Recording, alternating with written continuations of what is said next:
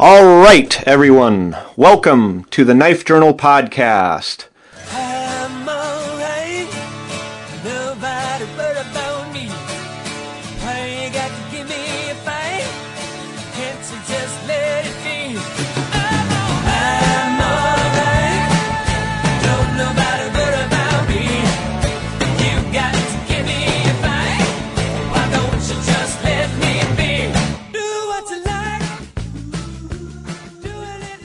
My name is Kyle Versteg. I'm here with James Noka. This is episode 60. And uh, we're broadcasting to you from the frozen wastelands of the north. You're more north than I am, but we're both in the in the hinterlands, in the grips of winter. And it's Welcome, folks. How you Yeah. doing today? so. What do you know? I know it's flipping cold this morning. you know, we're like I don't know, it's like seven degrees or some crap. Yeah. Dogs, the dogs didn't want to stay out very long this morning. They were like, "No, it's cold. Hmm? It's cold." So I've been I've been burning coal in my in my in my boiler. How's it's that? Multi multi fuel for, uh, deal. How's that Well, going? it's it, it's hot. I will tell you, it is it is smoking hot. The um, it, coal, burning coal has a has a learning curve, and in a in a in a boiler, and um, uh, wood is definitely easier to deal with, except for the cutting and splitting and uh, stacking and all that shit. Okay. But when it's actually in the in the boiler, um, coal burns extremely hot. Okay. But it doesn't make ash like wood does Right. because it's freaking rock. so it just makes it just makes clumped together rock, Yeah. So- melted together, melted together rock, or or the term clinkers comes Yeah. to play. Yeah. Uh, so what a I I learned about these uh, mysterious uh, entities from trying to run a coal forge, um, and and noticed that I'm not doing that anymore. Well, it's it it is when it's really cold. Um, it's nice because it, it does keep a fire a little bit longer. It does. There's a lot of things that have the the plus side to it. right. I'm not sure that the downside is that much of a downside. I'm Okay. just uh, what what what I've noticed is my house is fairly fairly uh, well insulated, and it has a lot of thermal mass because I have cement floors on the first and the second floor, lightweight concrete, Right. and it makes for a really come on, Stormy, Stormy, Shadow. It makes for a real nice. Um, come here. Oh, for f- fuck's sake! Hang on a second. Come on, you're going outside. Come on. I'm not going to have you screwing everything up today. Anyways, it has a lot of it has a lot of thermal mass, and uh, and so it basically once you get the floors up to temperature and the ceiling up to temperature and the house up to temperature, the it doesn't take a long time for it to um, it takes a long time for it to cool down. So you have hot water circulating through everything, and and then all of a sudden, a coal fire requires air for it to burn. You have to be pumping air on it to actually get it, you know, heated up right. and and it doesn't smolder very well uh, when there's no air blowing on it, when the fan's not blowing on it, blower's Uh-huh. not blowing on it. Like like green wood smolders for a long time. Yeah. This this shit doesn't. This shit if it's if it goes for like two or three hours without the blower turning on, you're not you're gonna have you have to go out and re, re refire the boiler. Uh huh. So it's an interesting, it's an interesting uh, learning curve. Uh, I haven't woke up with cold water yet for for a cold shower in the morning, but uh, I could see how that could happen if it warms up. Like, let's say you have a warming snap where where your house does not cool down like it like it would normally. Uh huh. I could see how you, you the fire would just the coals would just go out. Yeah. coal would just go out, and then you're sitting there going, oh, "Okay, now I got cold water for first shower in the morning." And So have you That's not. have you decided that you're gonna um oh what's the word to use that you're gonna have mix mix coal and wood Yeah, it, it sounds like the problem is is that uh, that coal burns out if there's not air flowing through it and that wood and, and we know that wood will burn in a furnace and without forced air Right. Right. Wood wood wood will smolder for a long time. Yeah. And and uh, the coal the coal doesn't. So I what I've been doing is before I go to bed, I'll take a log and I'll toss it in on top of the coals. right You know, to basically off to one side or the other. Uh-huh. And so it's not right directly in in the in the hottest part of the of the coal bed. And that seems to smolder all night long, and then in the morning I wake up and and uh, uh, it's it's still going. But Yeah. what? But you still have to address the clinker part thing. yeah you got to Yeah, clean that a- shit out of there That- yeah, yeah. And when you, I got a, um, I've got like one of those potato rakes. I guess you call them. They got long tines on them, and you and you uh, you use them to dig potatoes. yeah Well, I've been using one of those to pull the to pull the chunks of rock out of there, and you know just lift them, and then you just lift them out. I mean, they're freaking huge. uh-huh I mean, I think you need almost need a pitchfork with a, you know, like a like a hay fork or something to get them out of there. uh-huh That's a, it's an interesting thing. I I'm um, not hundred percent sold on it, and maybe it's because my boiler is not. It's like a multi-fuel forge or multi-fuel fuel boiler, so it may not be the best coal burning situation there. okay You know, maybe that's the reason why it's a little bit different. You know, they some of these um, uh, coal-fired boilers actually have a little pot, and they have an auger that feeds coal into it, Uh-huh. and uh, and then I guess is it must have some kind of a sweeper in it or something that pushes the clinkers out of it, and then you can just shovel it off the bottom. yeah But and the other the other thing I thought about too is I'm burning what's called nut coal, and I'm wondering if maybe rice coal might be a better choice because that's smaller smaller pieces. It'd be more it's really expensive. small. It's about a dollar more a bag. Yeah, About it's not that bad. I, I don't know. I think I think the problem is you still get you get clinkers no matter what kind you burn. So you got to have some sort of a system to deal with that before they become, um, you know, like situation critical or whatever. Before they start blocking shit up. Right? Yeah, because that's what'll happen. Um, but you know, But it's interesting because what I'm thinking about doing is if you you basically throw it out in your in your driveway and your I've got a um alongside my building back there is a dirt I've got a dirt lane uh huh. and you, you basically throw it out in that and it becomes like a paver. You know, you smush it down. Yeah, drive yeah. on it. It's freaking. It's like it's Yeah. like cement. Yeah, yeah. That's well, yeah. That's basically what you're dealing with. Is you're dealing with um, probably since you're burning wood at the same time. And I'm talking out of my ass, but in theory, when you burn wood, you create lime and stuff. Mm-hmm. So you're probably actually are making, um, you know, you probably actually are making um, concrete when you do that. Yeah, it's some kind of. It's some kind of. Uh, it's it's actually pretty damn hard. So whatever it is, it's pretty freaking hard. Uh huh. You know, you can't. It doesn't break up real easy. When you like, if you throw it on a cement floor, it doesn't. It doesn't just. Uh huh. You know, turn into dust. Yeah. You know, it's, it's fairly brittle. So I think you throw it out in the in the driveway and you drive on it for a little bit, and it'll it'll. I think it'll bust it up and make a real nice surface. Yeah, nice gravel. I, I don't know Mm-hmm. what they did with the clinkers back in, in coal burning times, but Well, they You know, must have they must have used it for something. They yeah, must have used it for. yeah, Well, somebody had told me that cinder tracks. Now, this is dating myself quite a bit, but when I when I was running track in junior high and high school, yeah, um, they had we had cinder tracks, yeah. So do we. and I think they've all been replaced up here. We still have them where I'm at. Do you? Yeah, Do you? yeah. They they uh, they replaced them with asphalt because guys when they.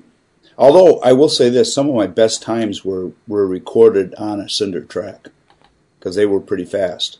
we had wore lo- long spikes and and uh, and but I think they people were were getting hurt with the spikes. Uh huh. You know, because they were freaking like needles. They were like three inch needles, Oof. two inch needles. Yeah. You know, on your and you know, and if you ever kicked anybody or you could freaking kill them, kicked them on the side of the head. it freaking spiked. Well, some people need that. Yeah, yeah. but but they were but the tracks were fast. But if you happened to fall on them, um, the cinders would dig into your skin, and the joke was always you were picking cinders out of your skin for the rest of your life Yeah. because they because they would just get in there and get infected. And Yeah, then- I remember that. I I'd had some falls on on some tracks and things, but Mm-hmm. you know, it's been a while. okay, so I went hunting. Okay. What Uh, happened? This would have been Friday night. Okay, so it's like a couple days before season ended because Mm-hmm. the season ended um, Sunday. Okay. Um, I had hunted opening day. I went for a long walk and basically saw tracks. That's all I saw. Okay. And um then we had like housefuls of company and Thanksgiving and everything was, you know, and I could not get away to go hunting at all. So about Friday, I, I called a buddy of mine and said, Hey, uh, you got both your bucks out of your blind. I said, Any chance I could go sit there for, for tonight or for Friday night? And he's like, Yeah, no problem. Go out there, you know. So I hopped on my, my Tundra snowmobile and drove out there and sat down and he said basically he said the deer come out about five o'clock which it gets dark like Yeah, yeah. twenty Right at know. dusk. Yeah. yep so i was sitting there and about 10 15 minutes to to to five a spike pops out and the the problem with the um, the problem with the spike is right now we have a uh, a thing in our area where you can only shoot something that has three points on one side Okay. they're they're trying to get the bucks to grow bigger, I guess. So uh, you're not allowed to shoot a spike. You're not allowed to shoot a fork horn. You have to have three points on one side for your first deer, and then four points on one side for the second. Yeah. So I am uh, sitting there in this blind, and the spike is there, and he knows he's not going to get shot at. He's pretty happy. Yeah, yeah. And Dumbass. right at about five oh five, another buck walks out. Uh-oh. And I'm scoping it, and and um, the uh, hang hang on. You gotta be quiet now. So I'm scoping it, and lo and behold, it has the right number of points on one side. It's not a big deer. It's a it's a nice sized bodied deer, probably two year old deer. Um, has uh, three points on one side, not big points, but they're three points. So I'm looking at it, and, and the deer is facing me. Mhm. Now, I'm a meat hunter. Uh, any chance I can take a headshot, I'll I'll choose it. I mean, the, the, a buck has got to have a humongous rack for me to worry about wrecking a rack Right. because I antler soup doesn't do it for me. so all I can think of, and I'm up, I'm up higher on, on a hill, and I'm looking down on him. So, so he's um, the only real good shot I have is like between the shoulder blades, or uh, maybe the top of his head, or something like that. Right. So I'm thinking, well, okay, I don't want to, I don't want to wreck any um, any meat Right. and the dog. Um, I don't want to wreck any meat, so I'm watching him real close, and he's he's eating off of a off of a bait pile, and then he's um, after he's after he's done eating, he, he stands up and he looks around.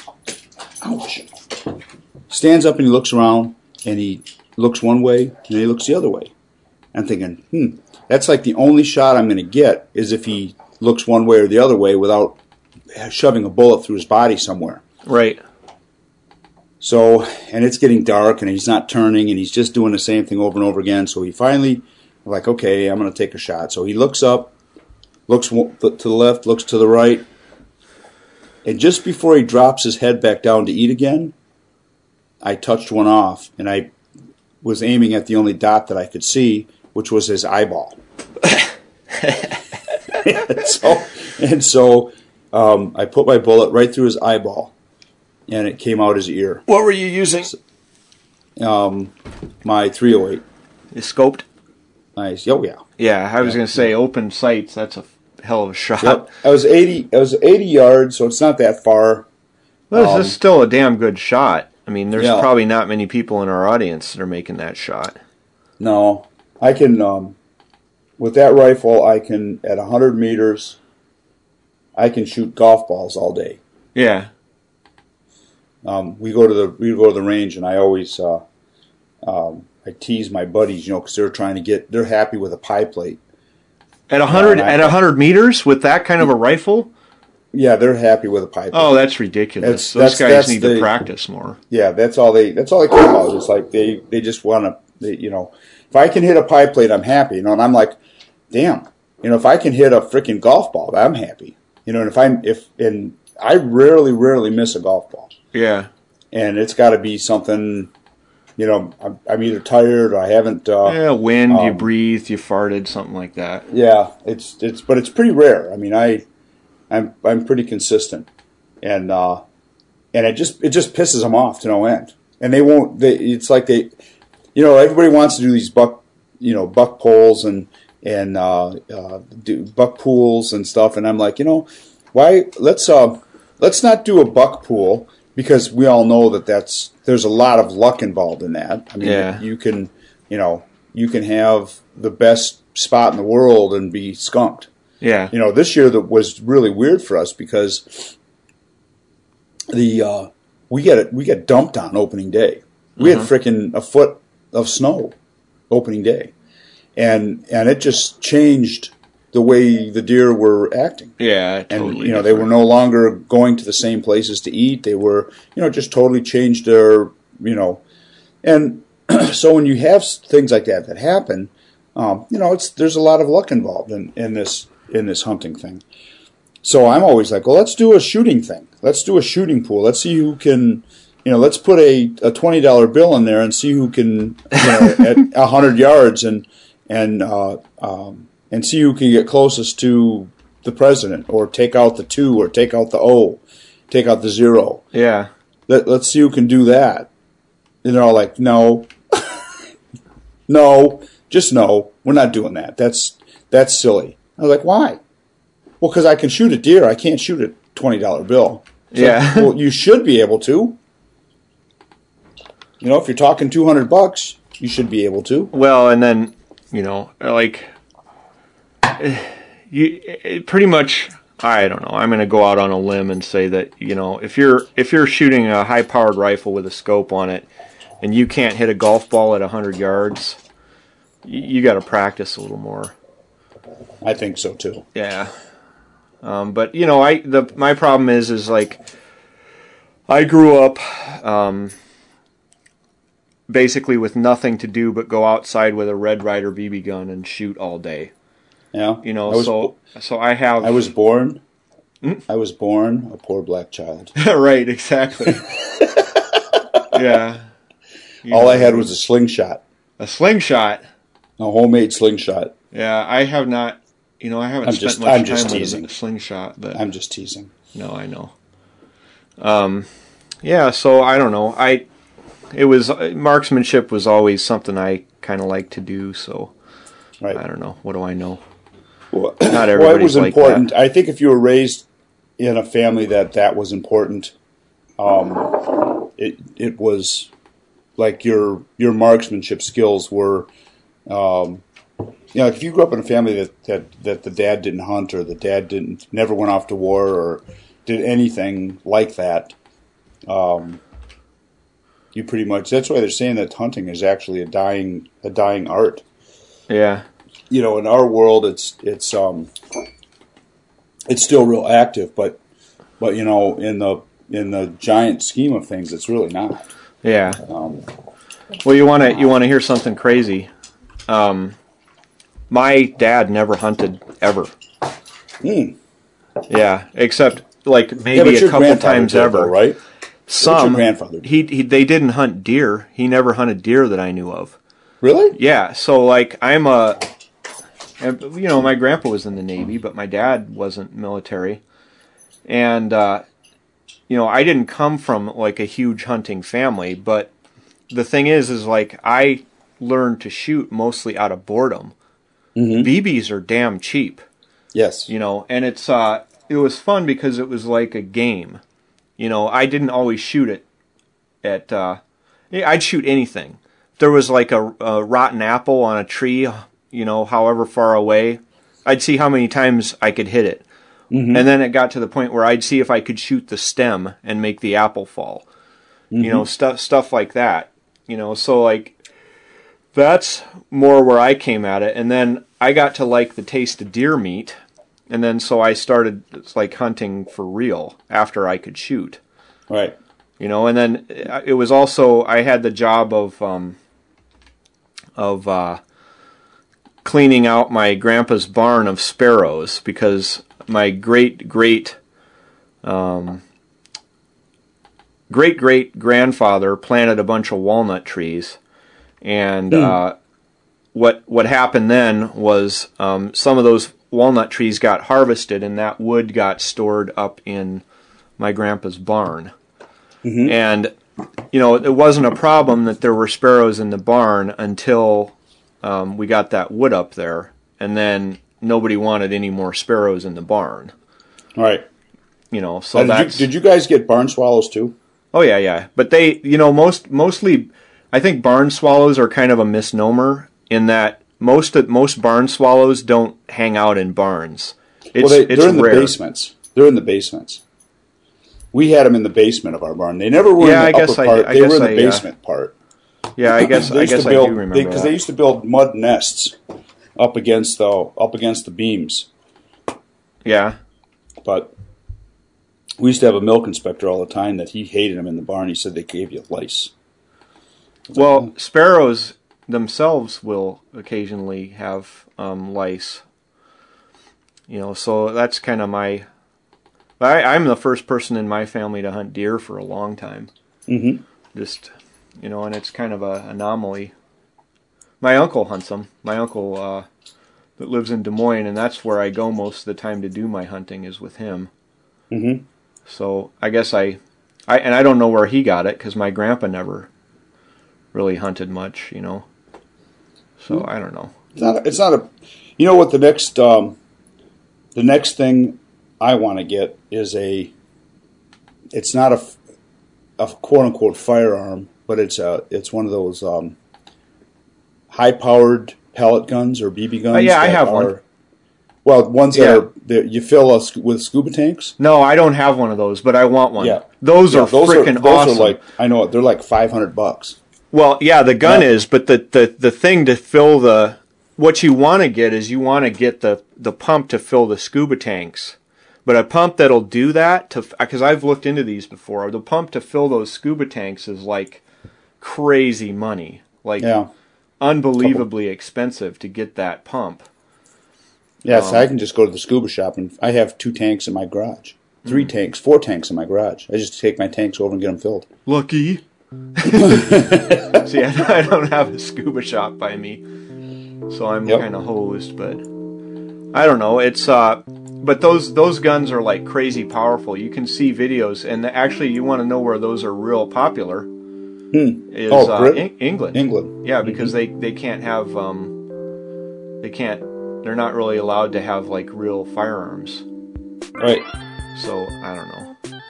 Um, but they those things are ridiculous, and I, I definitely want one of those. But Yeah. you know, Yeah. wanting and having. Well, and it's you know it's the thing is is for some reason, I just every time I'm like in the market for uh, some kind of gun, I, that never crosses my mind until afterwards. Yeah. And then you're like, well, why didn't I get? Um, Yeah.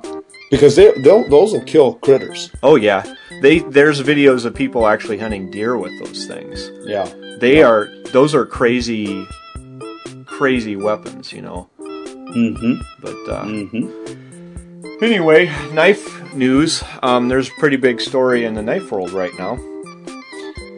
Spill it. Spill it. Okay, the story is um, Prometheus Design Werks has released a uh, scouting knife. Did you see those? Yes, I thought they were very, very cool. I not only thought they were cool, but I bought the burnt stag model, Nice. and they I don't think they've shipped them yet. But uh, once I get that, uh, I'll probably do a little video on them.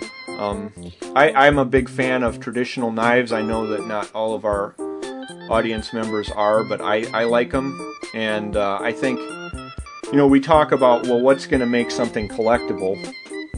Well, um, one thing that I think will make something collectible if it's as if it's by a company like um, Prometheus Design Werks that has this big, huge track record of making really cool shit, and they do. You know, um, why, can you fill our audience in with a little bit of the history with regards to where the designers from Prometheus Design Werks came from? Tad Gear is a was a, a company that was formed. Um, hang on one second. I got to look something up. Bark River Knives offers the best combination of ultra-modern CNC components and old-world craftsmanship. All Bark River knives are hand convex ground and sharpened to perfect cutting geometry for the task they are designed to perform. Bark River knives are available through our authorized dealers.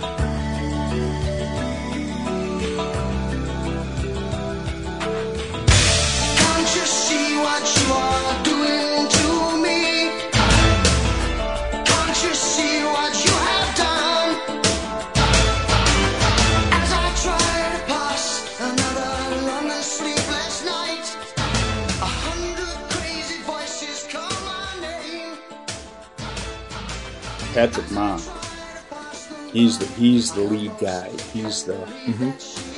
Um, I don't know who he teamed up with, but Um, but he he so Patrick Ma the- used to work thrust. with yeah he used to work with um, Triple Aught Design. well, he was Triple Aught Design. Okay, let me. Wait, I'll, I'll, yeah. So we we he need was. a little he bit started more. it. He's the one that. He's the one that actually started it right from the get go. Tad Tad Gear is Patrick Ma. Okay. He basically was selling knives off his kitchen table, and from there that grew. He was actually one of my early early advertisers Uh-huh. on knife forums, and uh, he was um, he had the handle of Prometheus way back 1997, Right. 98. He had this. He had that um, that that design name, and so he basically opened up a storefront in California. I think it was in San Francisco, but I can't be sure. Yeah, they they've got stores in uh, San Francisco for sure. Yep. And then they, um, he- he took on a couple partners, Okay. and they started expanding into the clothing and the. He was doing some of that earlier, but it was like it became like so much for him to handle that that he brought on a couple guys that were big followers, had some money, um, and then they squeezed him out. okay. They literally shut him down, shut him out, and uh, put, froze him out of the company. And so I'm not sure how they ever resolved it. We had a huge discussion about it. Um, him and I did, and I kind of pointed him some certain directions that he needed to look at, and Ah, Um, in the background, people, you hear a white-throated sparrow. it's my clock. I know. it's they're way out of season for where you live. Oh yeah, yep. Um, but they, but so he, um, he basically uh, started up his own company, and I'm not sure if he ever got the issues resolved with Triple Aught Design, but it was not a uh, was not an amicable split. Okay. So, uh, so he hooked up with uh, uh, another one or two guys, I think, and set up Prometheus Design Werks, Okay. and that's where a lot of this, uh, a lot of this new stuff is coming from. Okay. So, And um, an- another topic that that uh, comes to mind here um, is that uh, companies like uh, Tad Gear and Prometheus Designs they are not gear makers or knife makers. Okay. That so um, what they are is uh, they're designers. Right. Yes. So so basically what you're buying is you're buying a design uh, that is that is manufactured by whoever it is they they get to manufacture it. So, um, you know, it a lot of the quality will depend on where they're where they're getting these things made, um, and I don't I don't have any idea where they're getting them made, um, but uh, I like their stuff. I think it's real unique. Um, really everything that I have from Tad Gear from back when he was working with them is amazing, awesome stuff. And like all of their stuff gets copied by other companies eventually. Like the the tan coat that you and I have, the tan uh, soft shell. What's the name of that? It's um, who makes that? It's uh, I always forget who makes those things. well, there's uh, I have a Tad Gear one. Yeah, so do I. But you you also have the knockoff one, right? I have two or three different knockoff ones. I have one from Range 37. Okay. That is a uh, mm, what the hell is the brand name on that? Mm-mm-mm. I cannot remember it. It's it's like one of the one of the clothing makers.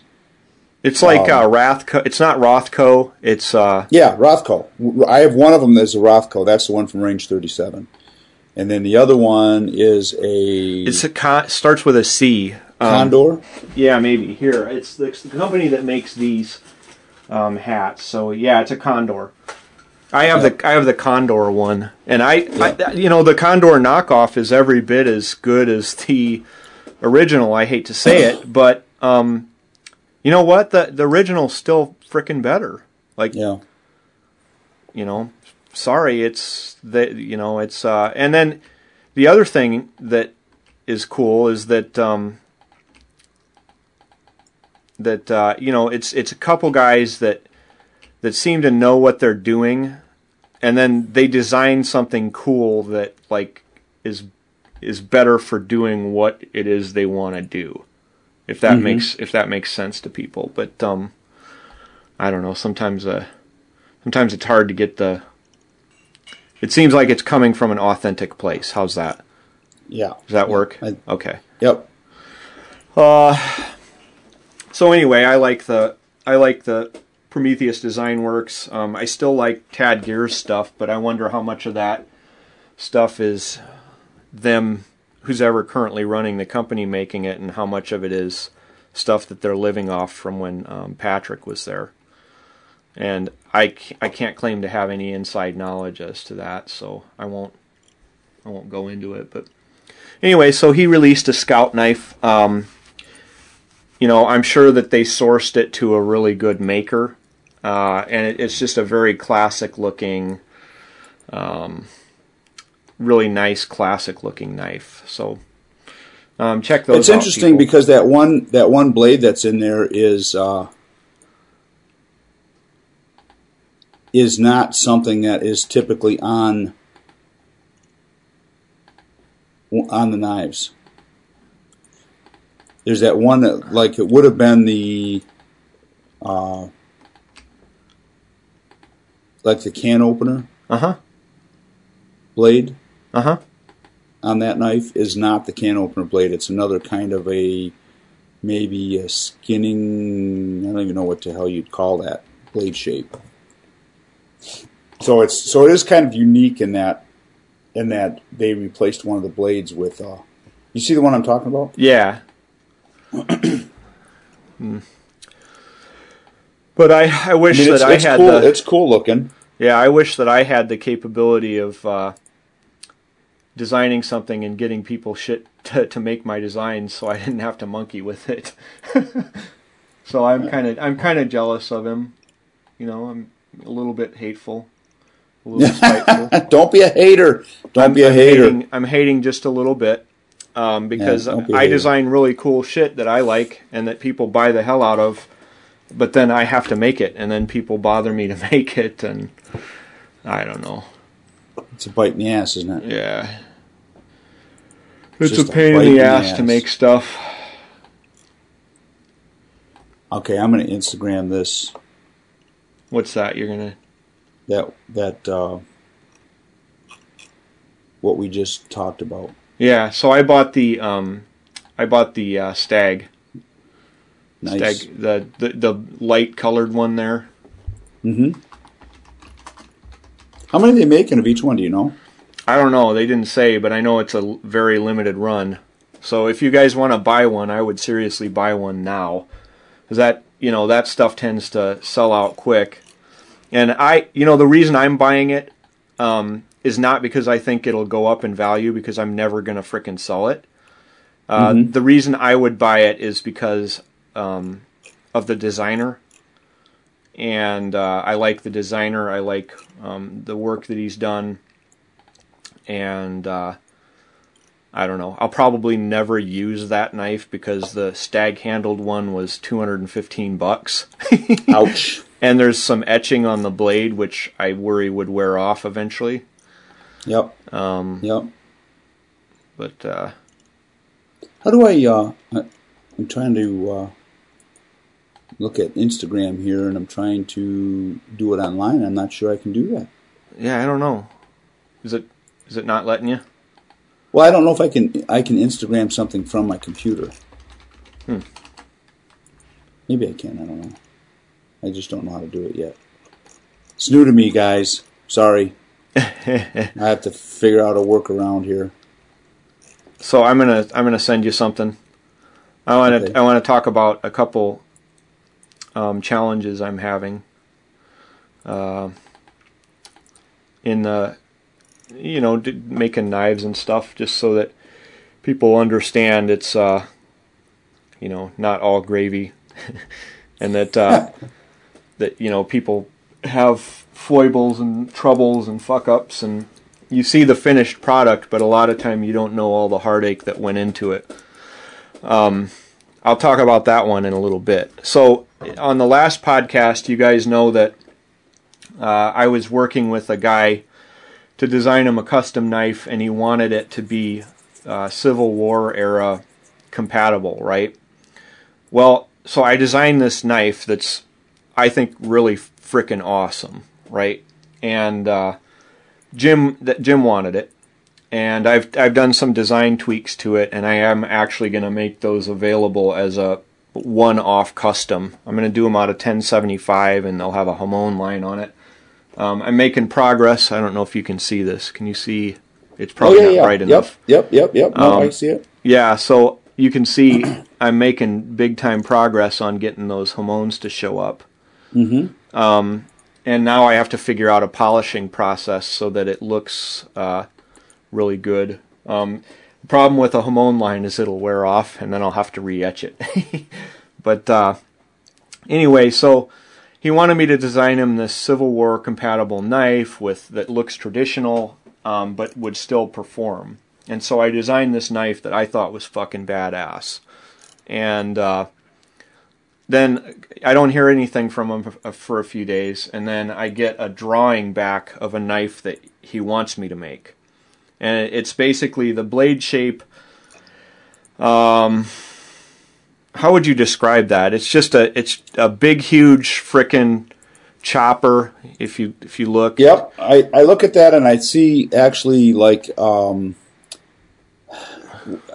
I think I sent I said to you the other day. I said you need to put a douche hole in it yeah, because okay, it kind of looks like a like a um, like a well, it's but it basically it's it's kind of the modern style of big chopper. So it's a yep, it's yep, a seven yep. and It a do- half. It's not. It's like everybody's making one of those. Yeah, it's like a seven and a half inch blade that with that where the point drops. Yep. uh, you know so and then he he designed me this handle that or he put a handle on the drawing that i just i, sent it to jim i just was not i was not making that handle um, so i i played with it i tried to make a little bit more ergonomic and to, to have that whole um, visual tension thing going mm-hmm, mm-hmm. and i redesigned a handle uh, and i'm holding it up for jim to see right now Yeah, and- that looks really good. yeah, actually. and and you know, for for working within the constraints of what the guy wanted me to do, I was able to talk him into a better handle. Uh, and then he wanted everything done like exactly, like you know. So I took and printed out all the all the design stuff that we'd done, and I cut it out and I paid. You know, What's interesting about that is the it. one design, the one design's constraint about being Civil War era.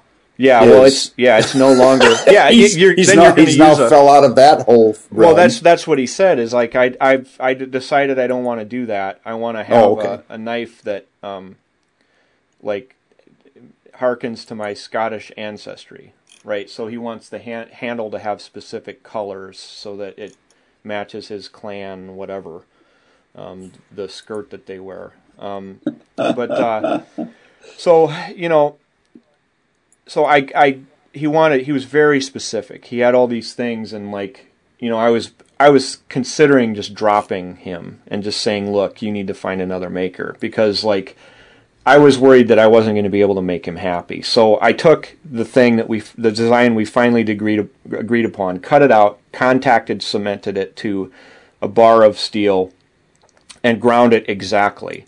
And I didn't like it. Um, I did not like it at all. The handle was too fat. And so last night I called him, or not called him, I sent him a message. I'm like, dude, let me let me play a little bit with this handle. Let me thin it down a bit. And I literally probably took off a you know, a few thousandths here, a few thousandths there. Probably total, I took off um, maybe an eighth inch um, in in a couple different spots, and it's so much better. It's it's like so much better than it was. Um, but uh, anyway, so that's some some tales of woe from knife making well, world. and that's what, and to that and that happens. It, it is a process that trying that to you have go design through. within constraints, and then you know the thing is is like I've said this before. You you can make something that looks good on paper, but but when you go to try to actually when you have it in your hand, even if it's an exact copy of what it is on paper, it it can look goofy. It can look disproportioned when you actually make it. You know, so you, you you can't be so uncompromising that you want you're unwilling to change things that absolutely need to be changed. Right, you know. right, right. Um, but uh, the the knife that I designed for um, the Civil War thing, I've, uh, I've I'm gonna make it. I'm still waiting for some more steel here, and I'm waiting for some other parts. Um, but I'm making it. And it's gonna be called the Big Jim. Did you see the picture I sent you? Oh yeah, that's very cool. Yeah. I like that. Well, I I got uh, I I got some special handle material. Oh sweet. I got uh, some stabilized camel bone. Oh sweet, that's white with uh, little black lines through it. And then sweet. I haven't decided what to do for a liner yet because the camel bone itself won't be thick enough to make a very ergonomic handle. Mhm. So I was thinking like you could do like uh, quarter inch black G10 in there. You know that that is still kind of I, I don't know. What do you think? What would you do for a liner on that? You could do black. You could do red. You could do you could do red and blue. Mhm. Do two two liners in red and blue, so it looks like red, white, and blue. That'd be pretty cool. Yeah, That'd be Yeah, I badass. mean, liners, li- liners are cool. You to use them like that. To, uh, I mean, it's Mm-hmm. make for a nice, uh, make for a nice color. Yeah, so if I got like uh, Yeah, you just put you just put you know you basically put one. yeah, yeah, yeah, you just and- yeah. Well, the the thing is, is like now I'm trying to think because the outside's going to be white, so Yeah. it'd be so it'd be either blue, red, white, or red, blue, white. So it'd be off a little bit. yeah. How would you do? What? How would you do that? Well, you could do you could do red. I mean, you Yeah, just do just one red. color is fine. Yeah, red, would be red pretty or- badass. I think. Mhm. Is this going to have? Uh, so I have some quarter inch uh, red G10, and it's not bright red. It's like blood red. Oh, cool. Yeah. So um, whenever you, it looks bright red, but then once you get it polished up and actually get it onto a knife, it it ends up being like blood red, like dark blood. Nice. So I think that's what I'll end up doing. Um, nice. Sounds good. Let's see. I wanted to uh, thank one of our listeners, Corey Murphy, for recommending the movie Chef. Uh, it's very good movie. My wife and I watched it, Oh, and uh, I didn't she, see that. Yeah, she liked it. Uh, it was a good movie. Um, it's got John. Jon Favreau and some other other people. Like there's a there's a Hispanic guy in there um, that was in Six Feet Under. That Huh. um, so I I don't know what his name is, but he's a good actor. It's a good good show. I liked it. Um, let's see. I want to talk about something else. I want to talk about why is there all this hate in this life for chipped beef on toast? Because it tastes like shit. No.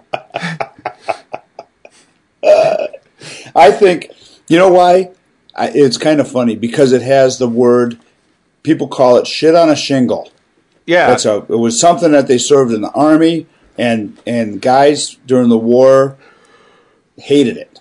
It's because they weren't. It wasn't prepared right. Oh, whatever.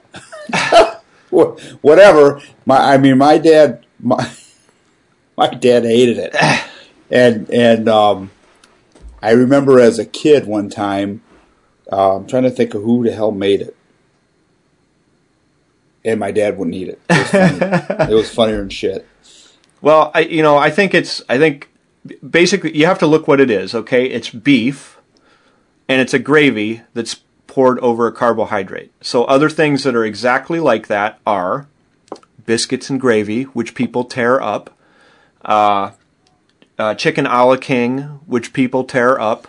So you know I think it has to be that that that some at some point along the line somebody did the dirty and made like a really low quality version of it Yeah, with, I think with the Army- terrible yeah with terrible ingredients and the toast was probably they probably made the toast up yesterday and then let it like sit in a steamer and got soggy and nasty you know but i honestly people if you make chipped beef on toast and you like care about it it's it's awesome it's one of my favorite things but um anyway so i just wanted to Now, do you do up. it? Do you do you make it with that that uh, that cured meat that you? yeah that's the only reason i made that cured beef Yeah, that's funny. right but it's Hey. it's like so hmm. good Do you know this company? Um, what is it oh sausage making yeah yeah i know them i order from them a lot Do you? yeah sausagemaking.com or whatever I just I just stepped into the to the next level. you're gonna do a fermented sausage I j- no, actually, I just stepped into the next realm because I bought pink salt. oh good yeah so now So- you can make your own cures Yep. So Now rather than so rather than have it uh, using Tender Quick and having it, I mean, Tender Quick works really well for Can- canadian for my- bacon for for the Canadian bacon. I Yeah. mean, it's it's phenomenal. I, we just we ate literally ate a whole loin of Canadian bacon while my my company was all here. yeah I mean, freaking made egg McMuffins. We made, you know, had had it in um, uh, omelets. Um, I mean, it's just people were just slicing it and eating it, just like candy. And um, uh, but I think I may even be able to step up that a little bit by making it a little bit less salty and more sweet with this cure because you don't need as much salt. Yeah. You Well- know, Tender Quick has a has a has a certain percentage of salt to to Yeah. nitrates, and it's it's set. You know, And there's nothing you you, can't can adjust do about You can't adjust fire at all. Yeah. and if you've got a product that you're making that you're going to be able to refrigerate, there's no reason to have as much salt in it. I don't think. Okay, now here's another thing that people need to know about. Um, so there's Instacure, but there's Instacure number one and Instacure number two, people. Oh, and you have to be careful because one of them is made um, for curing when you're gonna uh, when you're gonna cook it afterwards. So like for bacon, and one of them is made for curing where you're going to hang up the meat um, without any cooking and let it Now that's a, that. Which one is which? The two is well, for the, the, cooking. yeah, you it says on there. Um, it says on there which one is which, but it, just just beware that if you're gonna if you're gonna do like a dried beef, or not necessarily a dried beef, but um, you know if you're gonna try to do something like a capicola where where you're just putting raw meat up and letting it hang at room temperature, like you got to have the right Instacure for that. Otherwise, Right. you're going to get sick. Um, and Right. don't ask me how I know that. Um, let's see. Uh, oh, and, and speaking of cured foods, I just started another batch of sauerkraut. And Nice. it's, it's very happily bubbling away. This one is just made with regular cabbage. Um, people, if you want to try this at home, go on Amazon and look up Picklemeister. Get yourself a wide mouth mason jar. And uh, all you have to do is slice up a head of cabbage super duper thin. Uh, mix it uh, with, if you have a thousand grams of cabbage, you need 25 grams of salt. So, you know, you can, you can do a little this is where your algebra and fractions come in. Actually, that would be algebra. So you actually do use algebra as an as an adult. So you just make a little little proportion thing, you know. So 25 to 1,000 is x to say 560 grams, and solve for x, and then you will know um, how much salt to add. So you're looking for a two and a half percent salt. And you let that sit a little bit. It's going to form a little juice. You pack that cabbage into your Picklemeister. Um, put the Picklemeister lid on, uh, fill the airlock, and let it sit for about a month. You don't have to do anything else, and it, it it's the best tasting cabbage you've ever had in your life. Um, for Thanksgiving, I had red cabbage that was crowded up, and uh, so there you go, people. Sounds easy. Yep. Hey, um, so I think we're going to take a little bit of a break here, folks, and uh, we will be right back.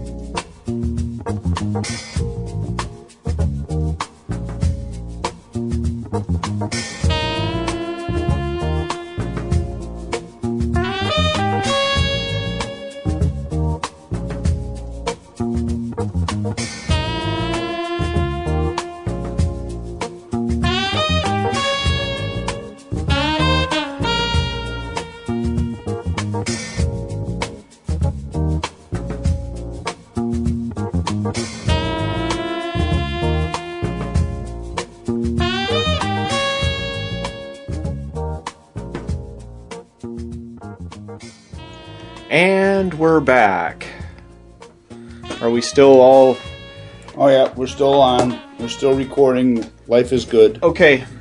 Uh, what do you know, uh, knife news wise? Did well.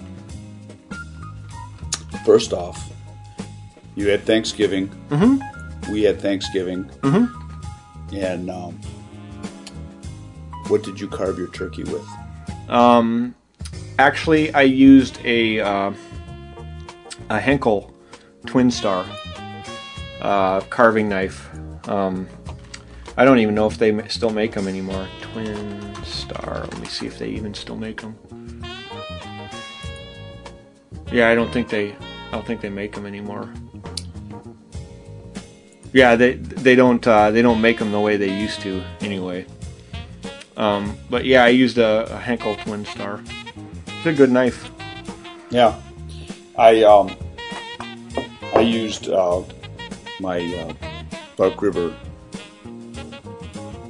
basically it's a car. It's a it's a knife designed specifically for slicing, Okay. and um, I used that. It was a, a carving knife, I guess you'd call it. Big, long, sweeping blade. Did a nice job. I did two turkeys. Jeez. We fed two 20 pound turkeys. I fed uh, a hundred and no, I fed felt like 121, but it was only 21. but we had a good time. We we served a lot of cured meat and meat plates prior to the to the meal, so that was kind of cool. and all of this talk about cured meats, I was just I wanted to rum, rummage around through the to the refrigerator and eat some of my cured meat that I've been making.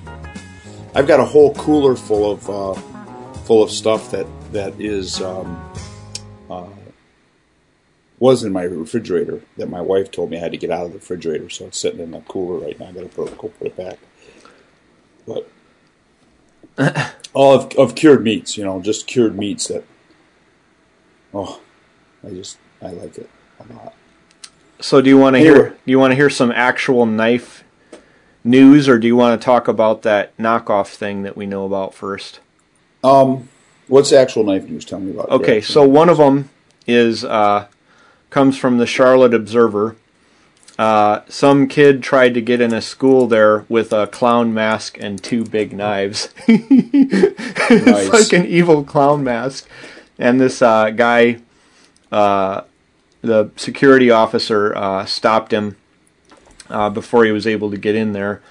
And let's see, um, on November 28th in Ohio, which is where uh, our uh, Lon Humphrey is from. Uh, in Akron, it says Akron police shoot man alleged, allegedly holding knives to woman's throat. um, so he got that's shot. a, that's a shootable offense. Yeah, well, he was holding two knives to his girlfriend's uh, throat, and the officer is hailed as uh, um, saving the woman's life. It was on uh, on Thanksgiving. Uh, the officers told him to drop the knives, and he wouldn't, so they fired multiple shots, um, hitting the suspect in the right leg. Uh, he dropped the Hit him in knives. the leg. Yep. What the What- hell? Uh, Should have shot him in the head. Well, I don't know. Maybe that I don't know. I, I wasn't there. I can't criticize the shoot, but um, it did end well for uh, our poor lady victim. Um, Well, that's that's a good thing, but Yep. What else you want to talk about? I'd, I'd have shot him in the head. I have some political stuff today too, and Oh, plus we have that other thing. Yeah. Well, we probably have a lot of political stuff today. Um, We can't talk about it till we give people fair warning. So are we? We Are we done talking about knives? well, um, you know, I, I shot my deer. and I tell you what I skinned it out with and butchered it? Where uh, not butchered it yet because I'm going to go. I'm going to butcher it tomorrow. hey, let's talk about hanging your deer. Okay. like I'm I'm not a huge fan um, because where where I'm at um, unless unless it's in you have to archery be season temperature. You have to be temperature conscious. it has to be at exactly the right temperature is the problem and guys around here will hang their deer if it's uh, if they get it during bow season they'll hang it and they'll hang it for like three days and it's like 70 degrees out it's like dude you're basically rotting that meat like yes. Yeah. So that's why I haven't. And then if I hang it during the winter, um, you know, the place, the only place I'd have to hang it would be outside or in my garage. And uh, what would happen then is it would be frozen solid within one day. Yeah. You know, and I, I, um, I've had a big thing where uh, I try to uh, get the deer from the field to my to completely processed, packaged, and uh, in the freezer as quick as possible for a long time. But I, I don't know what are. So why don't this you is tell what, people this your is what I've this is what. I've found over the years, and and I don't know if it's right or wrong. I just know it seems to work for us. Mm-hmm. Um, I like to take the skin off as quickly as possible okay? and cool the meat down as quickly as possible. Mm-hmm. I like to um, call me silly, but I like to. I don't like to field dress a deer. I, I would rather hang a deer up and take the guts out of it while the deer is hanging. You you do a much nicer job when you do that. So if you have the ability to move a deer with the guts in it, As long Um, as they're not spilling out of the damn thing, which Right, is with, right. with some of these Well- shots, it's yeah, yeah. yeah, that's that's a different. That's and that's and the other thing I would say is if you could get it, uh, if you can get it hung quickly, yes, you, you don't want to leave that stuff in there for for you know long at all. I I literally had my deer from the sh- from the shot to hanging up by a chain fall and the guts out of it in a matter of within a half an hour. yeah, then that's acceptable. That's the way You to do it. within yeah. a half an hour. And Yeah. and I know people can field dress. You know, if you, if you need to field dress it, you need to field dress it. I mean, that there's no. I mean, if you got to go a long distance before you're going to be hanging it up, that's, you know, just try not to get it. Try try not to let rigor set in before you hang it up. yeah, yeah, obviously, yeah, yeah. So, so the, Um, the the trick is to get stuff up and get it processed. I I think as quickly as possible.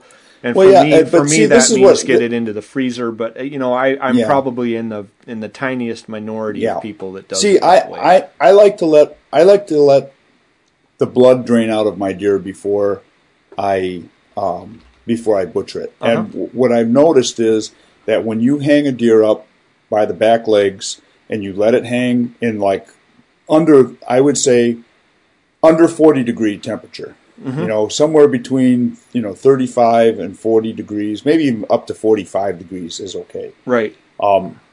and it and it basically what happens is any of the any of the moisture and and blood basically starts dripping out and and I've noticed that when you do it for like two or three days in that in those kind of temperatures um, you'll have a you'll have a puddle of blood underneath the deer so it's so it is draining and what happens is when you go directly from the warmth uh, of the the animal directly into the freezer, you end up with um, uh, when you start cooking it, you end up with a lot of blood in your good, bad, or indifferent. Some people like it. I, I particularly don't um, like it that way. I, I would rather have a piece of meat that when I'm cooking it, I don't see puddles of blood um, uh, turning gray in, in the fry pan because Right. I, because I don't eat venison um, rare or, or medium rare.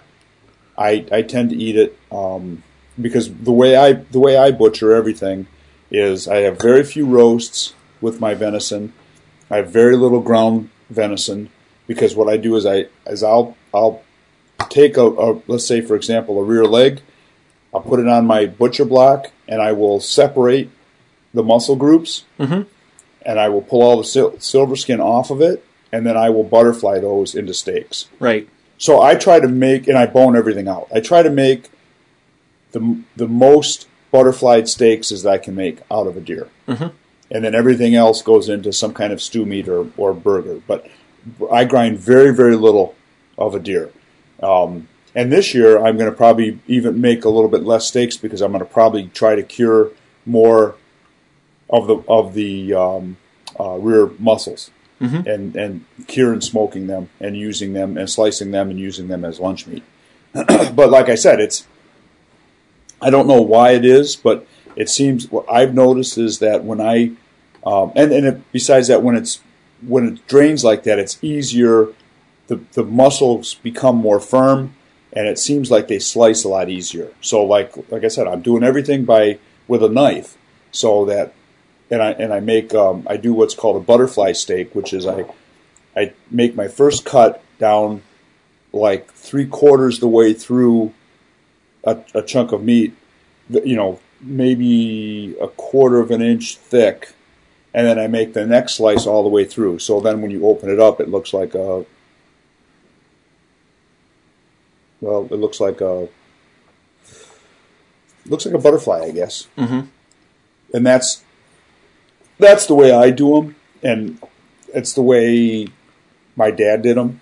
And so we've done we've done all of our deer like that. I can't imagine taking my deer to a butcher and having a butcher do it um, because they tend to they tend to slice with a saw where they'll take a, a rear leg and they'll just you know they'll slice with the bone through it, and and I think I, I personally think that the bone and the and any kind of marrow that they slide the blade through as they're cutting through the meat actually adds a different flavor to the meat and maybe some of the wild gamey taste. Um, I don't know because my my venison doesn't taste gamey when I cook it. Uh-huh. You know, and all I do is basically pan fry it with a little flour and salt and pepper. You know, in in butter or olive oil or you know whatever. But it, and I, that's just like I said, that's just the way I eat it, and and and it's like literally like candy for us. We eat it like candy.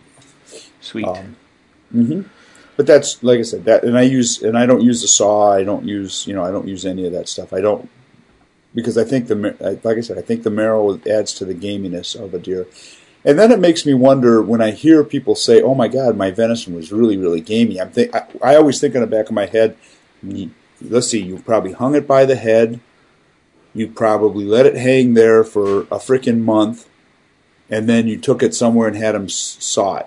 Mm-hmm. And that's why you're that's why you're not happy with the way your deer tastes.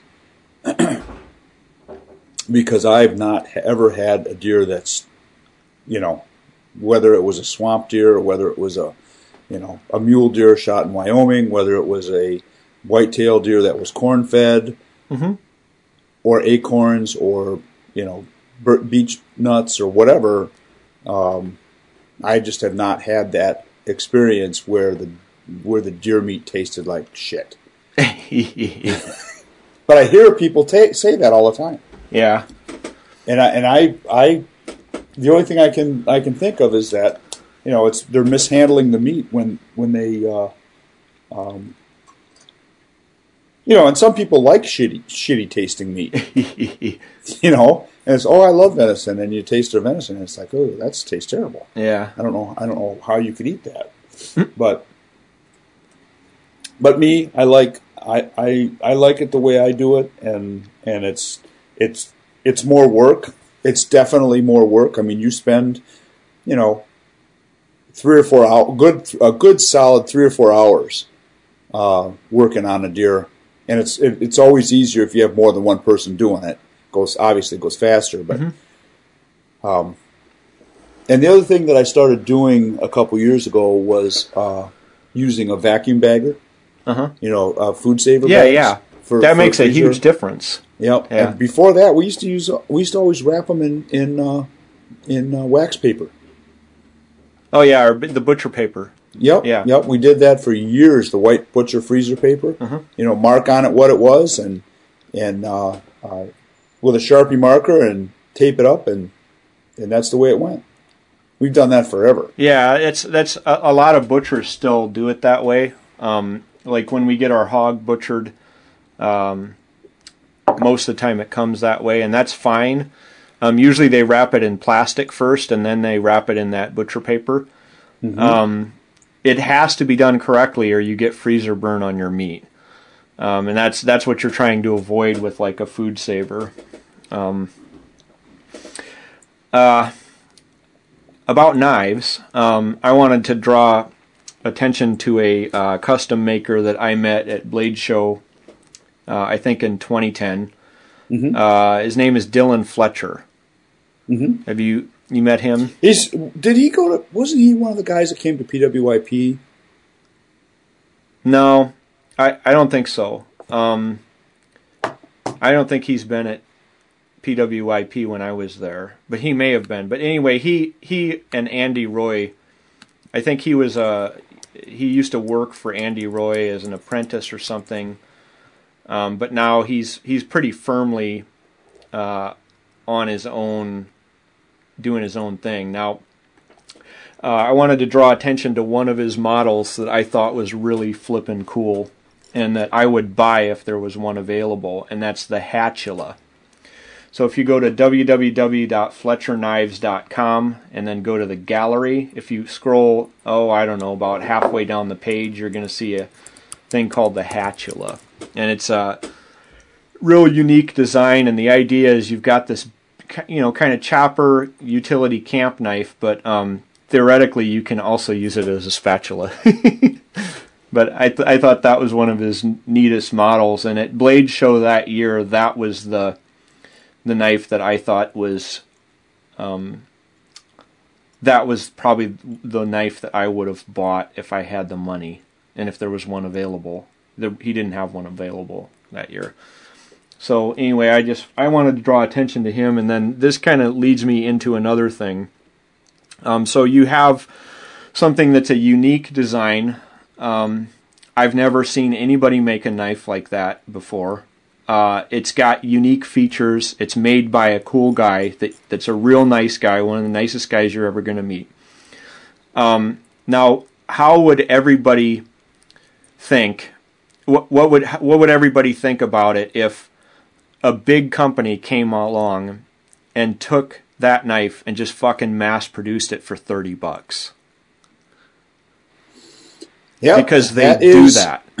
They do that all the time. they they will come they will take a design like Jim and I know I we cannot say it yet because the knife hasn't been released and people we know are connected to it and we don't have the whole story yet but um, they there's a big company that just took a very recognizable um, and highly sought after custom knife uh, that that Jim and I both know the maker. Um, I know like the the guy who is probably the only reason that people are interested in that knife for anyway. Uh, and they a big company just came along and fucking ripped it off, like you know. So I I don't think that's I don't think that's cool. I'm not down with that. Like No, and you know what? You know what's funny about that too? Okay, people know, people in the knife community think that we are the end all, which in the knife community we are the end all, um, for knife companies. But there are certain realities, and one of them is that we are a very small community, and a lot of these knife companies are pitching to a bigger, much larger audience the knife community buys a lot of knives from a lot of different companies, uh-huh. and they'll and they'll buy a lot of. When I say a lot of knives, I'm talking you know four or five, you know, models from the same company. right, um, A lot of the knife consumers will buy one knife. It, you know, they're just not. They'll they'll buy one knife and they'll use it year after year after year when they're hunting, or year after year after year when they're camping. But they won't buy a lot of different knives, and so I'm not sure what the percentage is of knife sales. Like let's let's use Gerber as an example. I got to believe that Gerber sells more knives to non knife community people yeah, than knife community people. right. I'm, I'm just speculating because I because the knife community is a big community, but it's not it's not the world. And by knife community, he's talking about guys like us that are complete and total yeah, nuts we- about it. Like it's yeah, it's we it's listen a to hobby. podcasts about knives. We freaking look at pictures about knives. We you know we we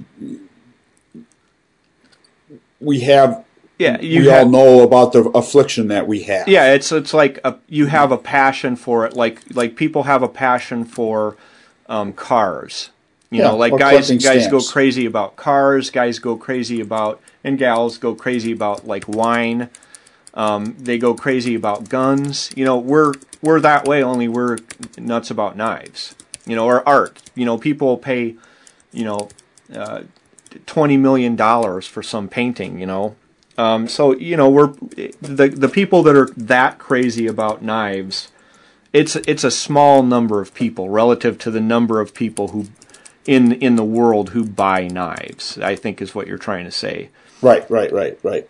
And and um and so when you have a uh, when you have a company that pretty much disregards what is going on in the knife community, they just are using it to steal designs.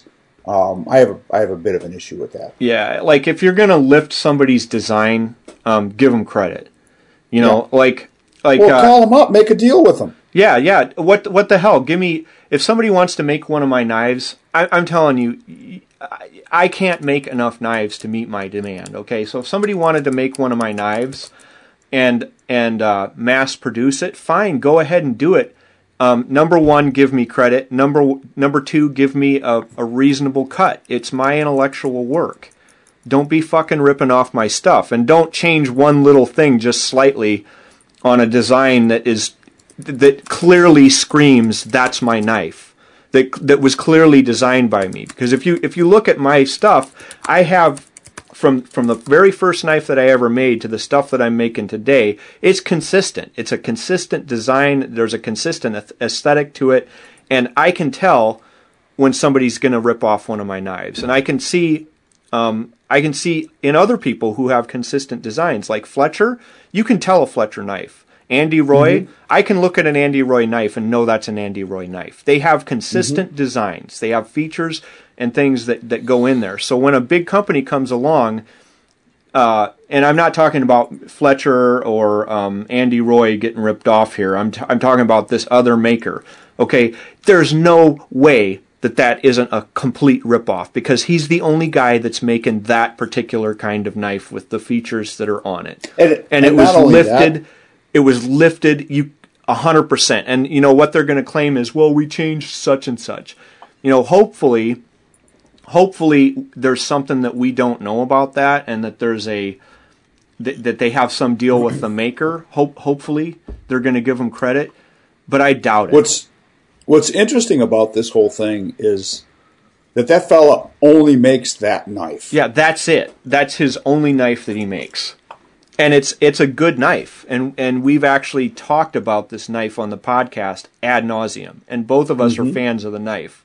Mm-hmm. You know and it's it's a widely known and highly sought after custom knife.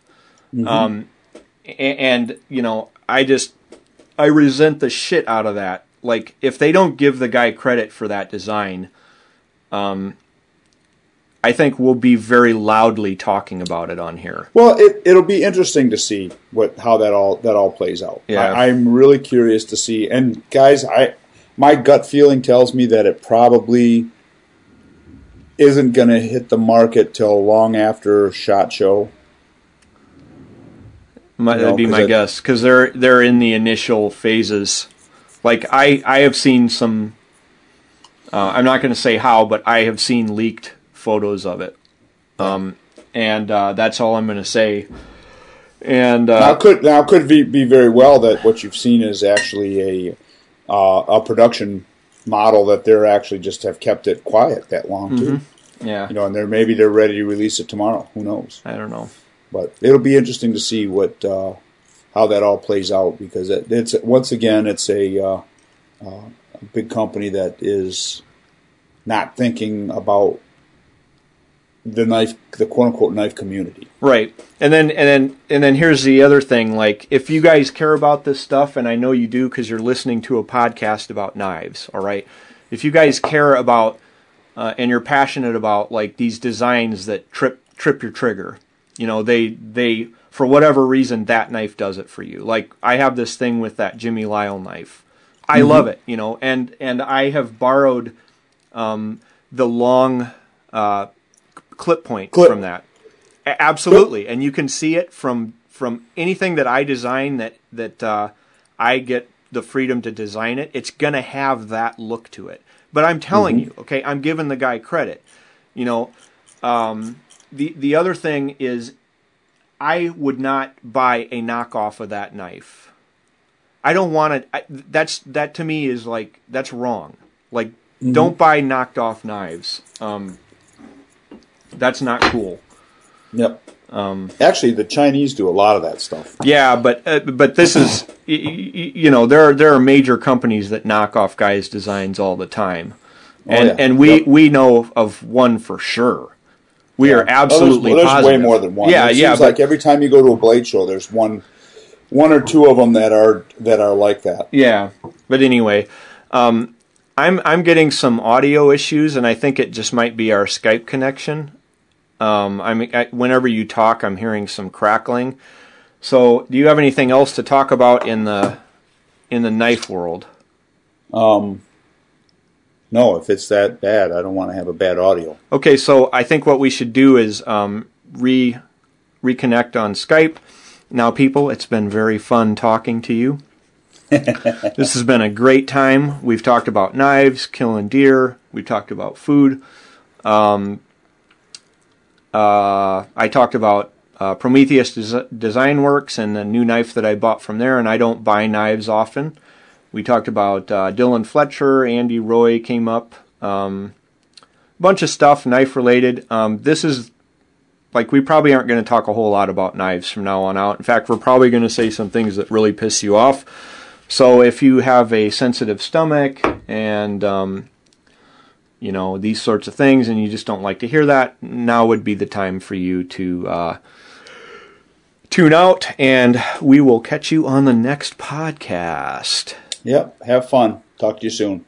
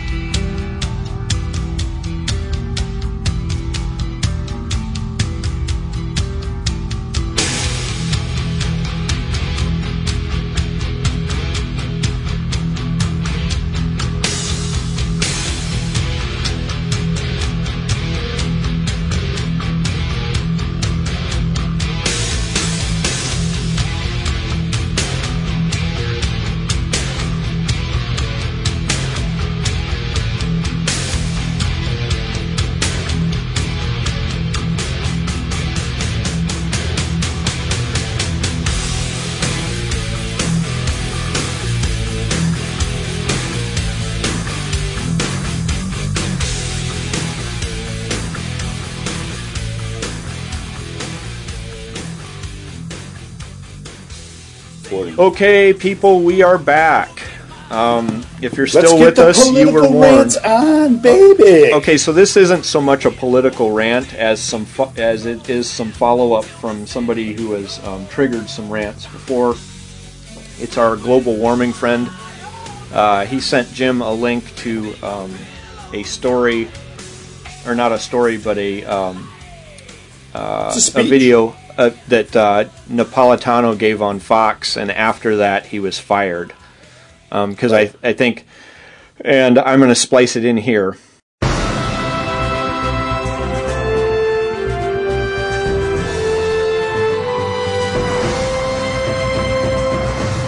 Does the government work for us or do we work for the government? Tonight, what if the Constitution no longer applied?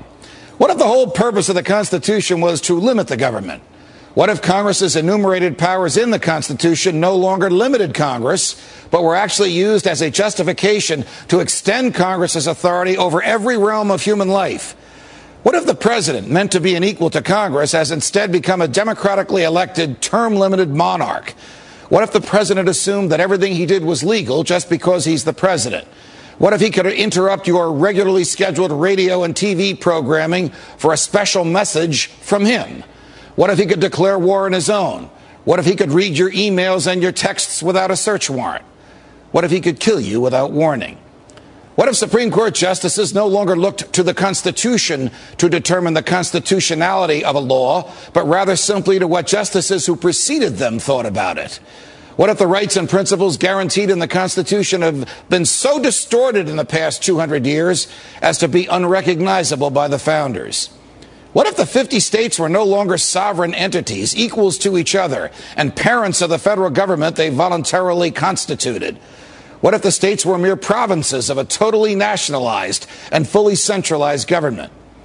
What if the Constitution was amended stealthily, not by constitutional amendments duly ratified by the states, but by the constant and persistent expansion of the federal government's role in our lives?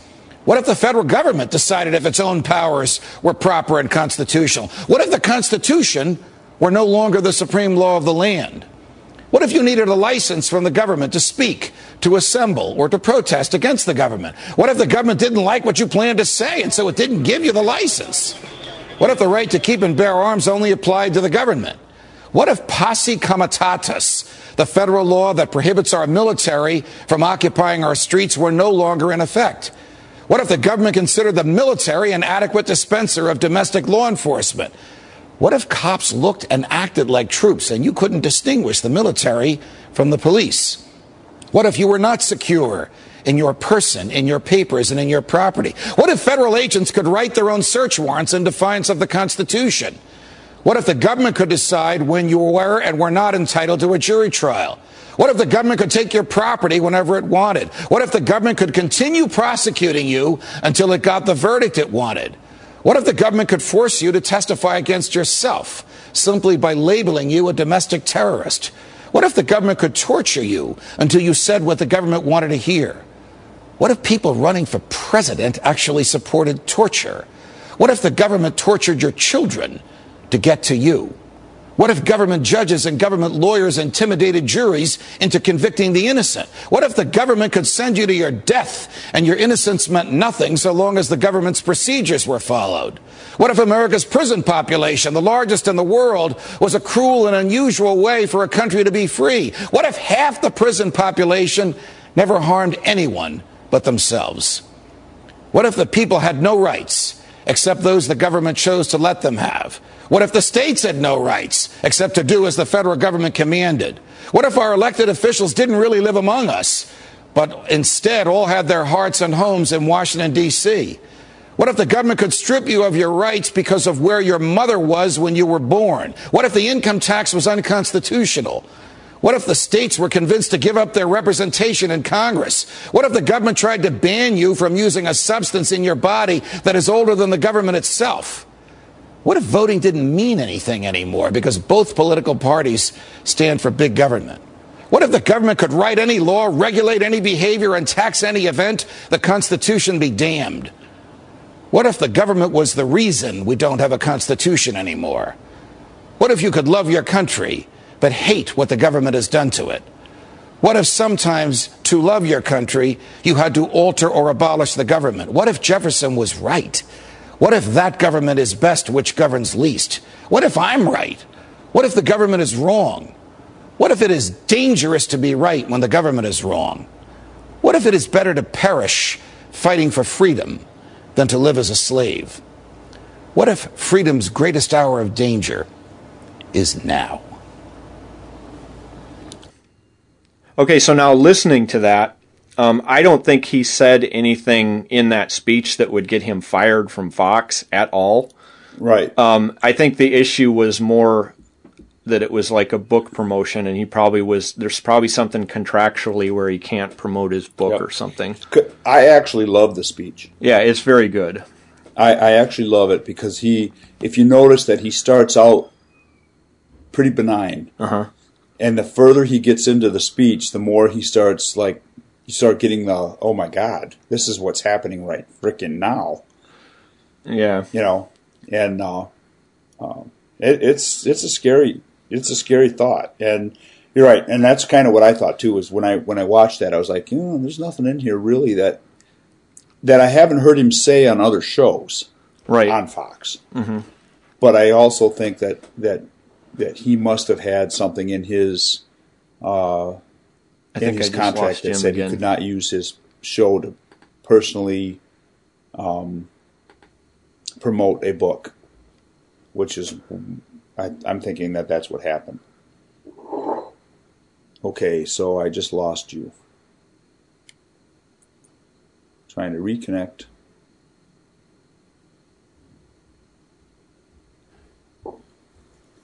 waiting.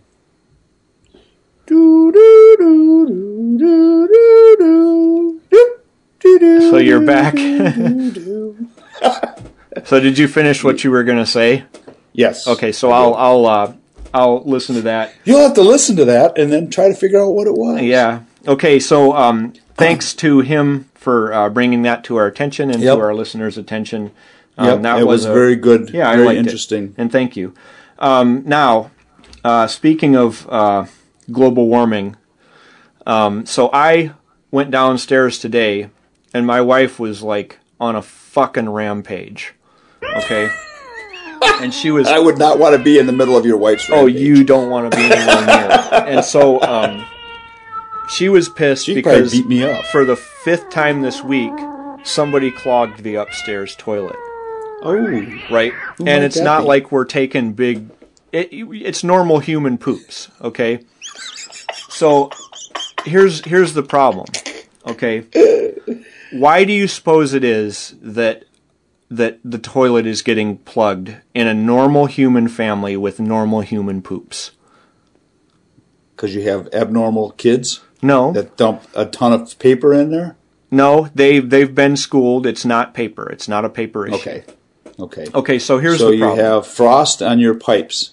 No, it's not that. Our pipes are all internal. Um, there, there is an issue with um, our house problem? is pretty far from the street. We have a huge lot, and so the the sewer line is long, but that doesn't explain it entirely because the toilet downstairs never clogs. It's like Okay, Okay, so I think I've tracked it down.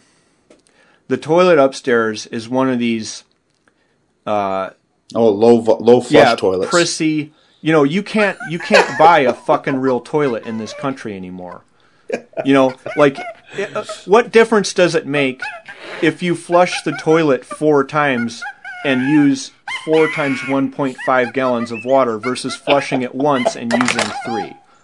Okay, oh, people. I I refuse to buy one of those toilets. I hate them. Yeah, but the thing is, you can't get anything else. So if you guys have one of these like legacy toilets that actually, you know, takes care of the big trucker shits, keep it because, you know, I think probably w- the, the upstairs bathroom was remodeled by the last owners, and they put in this like, you know, weak sister um, liberal toilet, and it can't handle like normal human poops.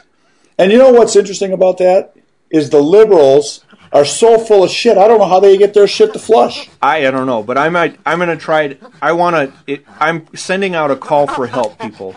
I need to know how to mod a toilet so that it it does the job that it the fucking thing was designed to do. You you can't be flushing the toilet eight fucking times.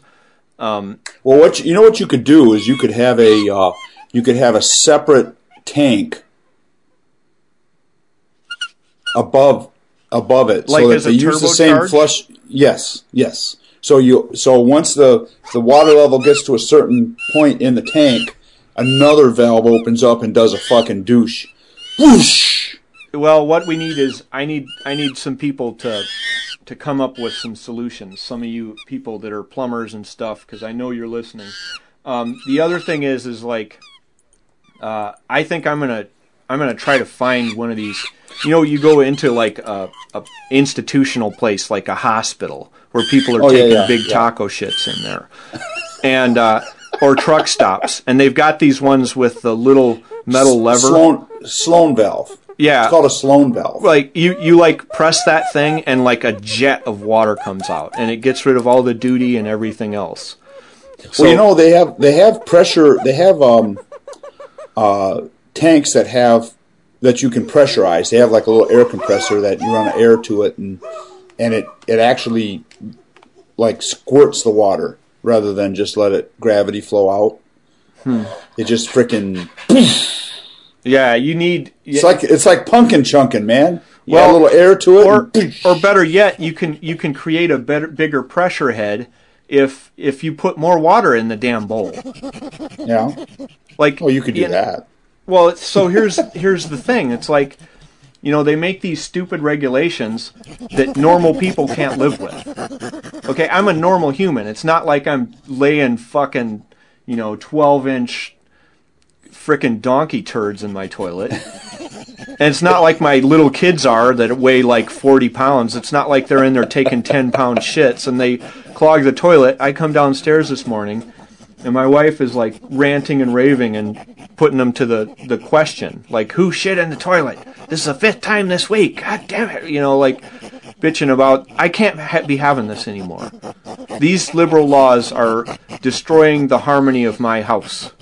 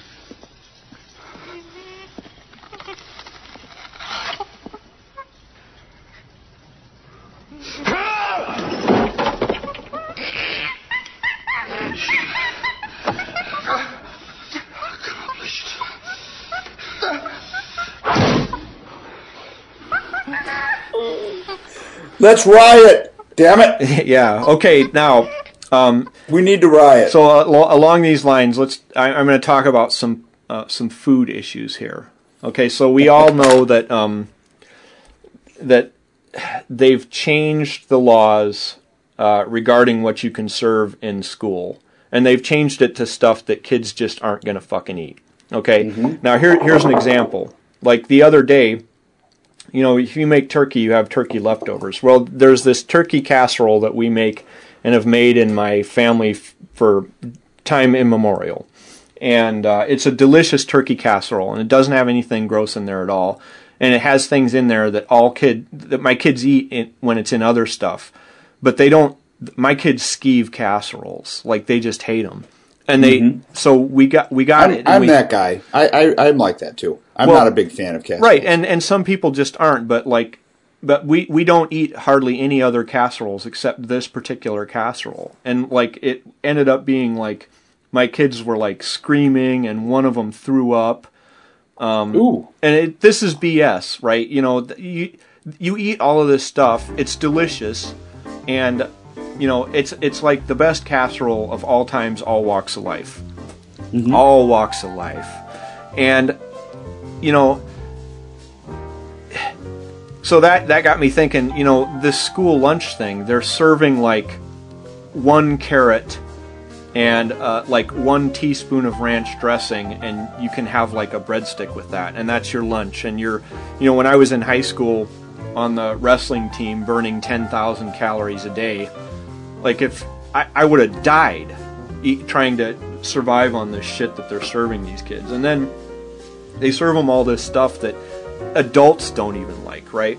So there's this story in the newspaper today uh, in San Francisco um, that now that all their all these kids are just throwing all the food away because it's just disgusting, and there are they it's so disgusting that they had to make laws that you when you when you have the lunch you have to take everything you have to take like five items. They'll give you like six choices and you have to take five of them. You don't have a choice of whether you take them or not. And so what happens is they take them and like they'll eat one thing and the rest of it goes in the garbage. You know, so there's this huge problem of getting rid of all the waste that's been created by um, your president's wife's uh, school lunch program. And uh, now rats are starting to just grow like crazy. And San Francisco's like got this terrible rat problem now because of it. You know, they just can't deal with all all the extra food waste that's been created by your government program. You know, it's such a good idea they have to make it mandatory. You know, it's one of those things. So anyway, that's my I really don't have anything else to rant about, but I do have a question for you. What's that? Your president um, has now uh, decided that uh, he wants 260 million dollars or some crazy, it's, it's an insane amount of money um, to police Ferguson, a town of 20,000 people. So you know, That's obviously it's going to be very efficient. And what the federal government has to do with local police issues is beyond me. But one of the proposed things is that he wants to put um, body cameras on officers. So I wanted That's to ask ridiculous. you what I think we should put is. body cameras on all our citizens of Ferguson instead of the police officers. What good is it? What good is it to see what the what the uh, perpetrators are fucking doing when they should be when when we're supposed to be watching the police department? Let's put let's put cameras on all the thugs, and and we'll call them thug cams. well, okay, You know, so I mean, come on, people, that's ridiculous. well, and then here's here's the question that I have for You our know, let's fucking put a Al Sharpton camera on so we can see his Tawana uh, stories going into play. We can see how the biggest fucking tax cheat there is in the black community is uh, uh, living his life day to day. Does he live in a ghetto? No? Is he a God, ghetto no. rat? God no. He he lives in millions and millions of dollars of houses, multiples of them. No, wait, of fucking taxpayer houses because he should be paying taxes on it. Right, you're subsidizing it because when he doesn't pay taxes, that means that that you have to make up the difference. That we are. Right. Yeah, so I'm all I'm all for thug cams. Okay, so and here's here's the other question I have, and this is a question to you and also a question to our audience. If there was video proof that everything that Wilson said was fact, do you think that they would have not rioted? No, If he'd had I a if, it- yeah, if he'd had a camera on, I think it's irrelevant. I saw I Yeah. saw a freaking number the other day that about fell over. It was like be, between the time that Trayvon Martin was killed by oh wait he Mm-hmm. Uh, wasn't killed by a uh, white guy. well, Trayvon Trayvon was killed by a, a, a Hispanic. Hispanic. guy, right. and and and this uh, other black kid that was black man, six po- six foot four black man weighs three hundred pounds. Since he was killed, um, justifiably according to the grand jury, he was justifiably killed. Could it between those two killings? Guess what? There was something like a hundred thousand black pe- people that were killed Well- by other black people. Okay, so there's a there's a website where you can check this. Um, Yeah, what is the number? I, I really uh, don't know the number. I just remember it was freaking astronomical. Okay, so it's like um, there's a there's an actual website that keeps track of. Uh, um, let me find it here. That keeps track of all of the shootings in Chicago. It's called HeyJackass.com. it's fucking awesome. Okay, so I haven't seen this one. yeah, HeyJackass.com keeps track of all of the shootings in Chicago, where they're shot, who shot them, um, how many of them died versus how many were killed, uh, what race they the victim was, what race the attacker was, and everything. Well, as of six days ago, there were since since Brown got murdered to six days ago, 244 um, teens in Chicago had been shot. You know, in that short amount of time, and it's like, uh, you know, it's crazy. It's it's just crazy how many how many freaking This this is funny. How many people were shot in the ass? Yeah, I know. yeah, shot in the assometer, and there's a there's a a peak in looks like November, and then March to November is is like the big peak. um, and then uh, in term the cause of death, eighty four point three percent are guns, seven point seven percent are uh, stabbings, and eight percent are other. Um, you know, so it breaks down all the statistics and and, and who's doing it and all these sorts of things. So check out heyjackass.com. It's it's a, it's a great site. Uh, Wow, that's I didn't realize that this was even here. But so so the I mean the the, the point is is that you've got a you've got a situation that is is I don't even know what they want.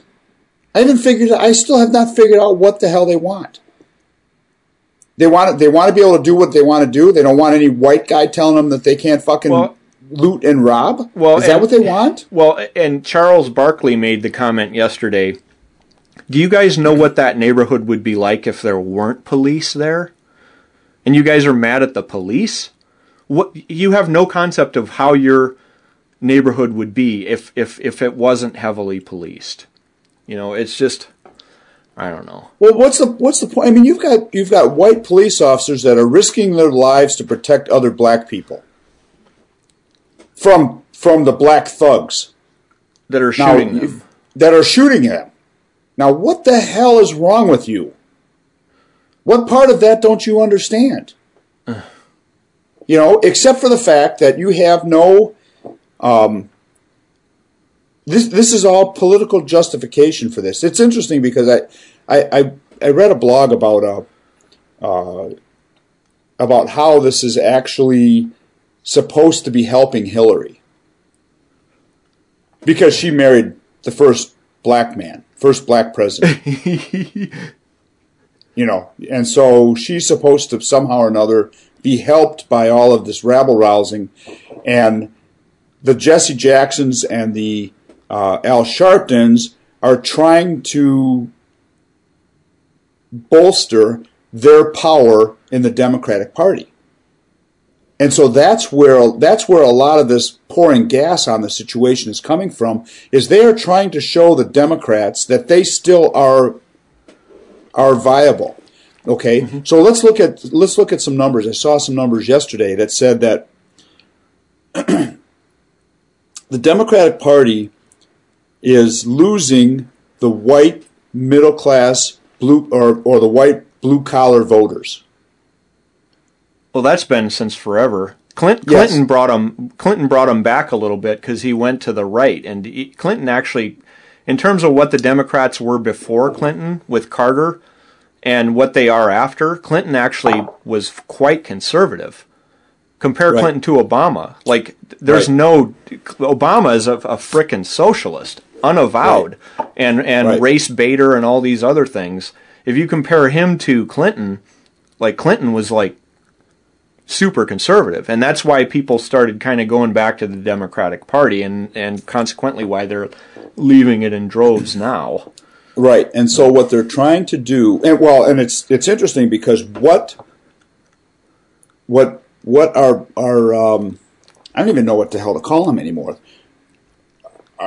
Our our, pacifier in chief, our apologist in chief, our racist in chief, our you know, I mean, you just go run down the line, and and if you look at what he just did, was he actually drove more white blue collar voters away from the Democrat Party. And he's he's trading. They're they're saying it's like forty six percent of their base is white, male, um, blue collar voters. Okay, basically the union, uh, the unions of the you know oil fields and the truck drivers and the UA you know UAW and they're driving them away and they're replacing them with the 10% black vote and the 7% Hispanic vote, I think it's, it it's. Hispanics are way way have way overtaken um, the black vote? in terms of number of people in the country. Well, At least according according to the latest census, there's way more Hispanics than there are um, than there are blacks, and that's you know, okay, but the two of them still do not add up to the No, 46% God, not- not even close. of the Yeah, of not- the not uh, even close. of the white vote. And so and so here you are you're steering the Democrat Party away from the the white blue collar voter and you're you're handing it to the the black and the Hispanic vote. And they're and they're making they're and so basically they're chasing the what what the pundits are starting to say is that what Obama just did by the amnesty shit that he just pulled has done nothing but enf- enraged the white blue collar worker to the point where there's no way a Democrat sits in the pres- in the White House next time around. I'd be surprised. Absolutely I- no way. I, I'd be surprised if they didn't figure out a way to rig the election. well, Y- you know, I, I wish I had more faith, but I just I just think that they they are so good at rigging elections, and you know, like uh, in Chicago during this last uh, election cycle, you'd vote Repub- for the Republican candidate, and it would switch your vote to Democrat. You know, if if of course they can do that. you know, it's it's whoever counts the votes decides who wins, and Right. it, you know, and they can just. Uh, I, I think that they can get whoever they want elected. Well, the other thing that was interesting too is is yesterday I heard Rush ranting about this about truth and power, and and a lot of a lot of good people believe that the truth will change or usurp power, and it's not, and that that doesn't work. You can't the truth because the the people in charge determine what the truth is. It's like a consensus thing. It, it has nothing to do with what actually happened. Yeah, it's what we well- want you to know that happened. Right, and and the thing is, is like what actually happened in the Ferguson thing. Um, the grand jury is came down. Yeah, the grand jury came down and said no. You know, the grand. ju- Sorry, um, and and all those documents. There's thousands and thousands of documents from that that they made public. You know, you can go in and and and take a look at that, and and uh, you know somebody could could go in and and all these different news organizations could go in and rehash all of it and try to figure it out and come up with some sort of a a statement that it wasn't valid. But notice they're not doing that. And why aren't they doing that? Because it was valid. You know, you Right. look at all the documents, you look at everything, and there's no other conclusion that you can come to than that that, that was a good shoot. You know, I saw the. I'm I sorry. saw the. Listen, this this is how they. This is how ignorant people are. I saw the attorney for the Brown family on having a discussion with Sean Hannity the other day. Now, I understand, and and I was flipping channels. I wasn't. It's not like I'm a regular watcher of Sean Hannity, but I but this whole thing has kind of intrigued me. How you can have something that is clearly the truth, and how it is totally irrelevant in these people's mind. The truth, the truth really doesn't matter. That what happened, it, it's irrelevant. they just make shit up. He was saying that um, the, the brown kid was was shot in the top of the head. Okay, so the the way he got shot in the top of the head was he was bent over at the waist and he was running at the officer. Okay, that's how he got shot in the top of the head. You know what the what the attorney for the Brown family was saying? what's that? The the kid was on his knees. That's the only way he could have get shot in the head was if he was on his knees in front of the officer. And I said, my wife was sitting here. We were just looking at each other. I said, you know what? The officer was five foot three. Even if this kid was on, even if this man, this six foot four man, was on his knees, the officer still would have had to stand on the hood of his car to shoot in the top of his head and straight down Well, into the top. maybe of his what head. they're saying is is that he was on the ground and he he fired an execution shot into the top of his head, which is BS. The autopsy report does not show any of that. Like it's all it's all they're just making shit up and and trying to make that like that's what I'm fact. saying. Well, he- no, no, he actually told him that he was he shot him in the top of his head because he was on his knees. That's ridiculous. So he, so he, so he, so he held the gun like this. yeah, like above his own head. I mean, no, that's what the that's what the lawyer said. Yeah. he said he held the gun up in the air and and shot him straight down in the top of his head. That's the only way that bullet hole could have gotten there. It's like, holy shit, dude! Yeah, I don't You know. are you listening to the shit that you're spewing? Yeah, they're just, and again, like, you know, here, here's what I will say about the whole grand jury thing. Okay, um, a prosecutor can indict a fucking ham sandwich. Okay, like, um, say, say, uh, say, uh, Jim is accused of a crime. Okay, so there was a murder somewhere some li- loudmouth liberal got shot, and the first person they thought of was Jim. Okay, they gather a bunch of evidence. Um, there's nothing directly linking Jim. The physical evidence really isn't there. But if the prosecutor wants to charge Jim, he can go to a grand jury, and uh, because Jim can't respond, and because Jim can't present any of his own evidence, like, look, I had an alibi. I was uh, with Kyle at the Bark River Grind In. Here's the video. Because you can't present any of your stuff, the prosecutor can go to the grand jury, and you won't even know that it's happening, and and the chances are they can get an indictment.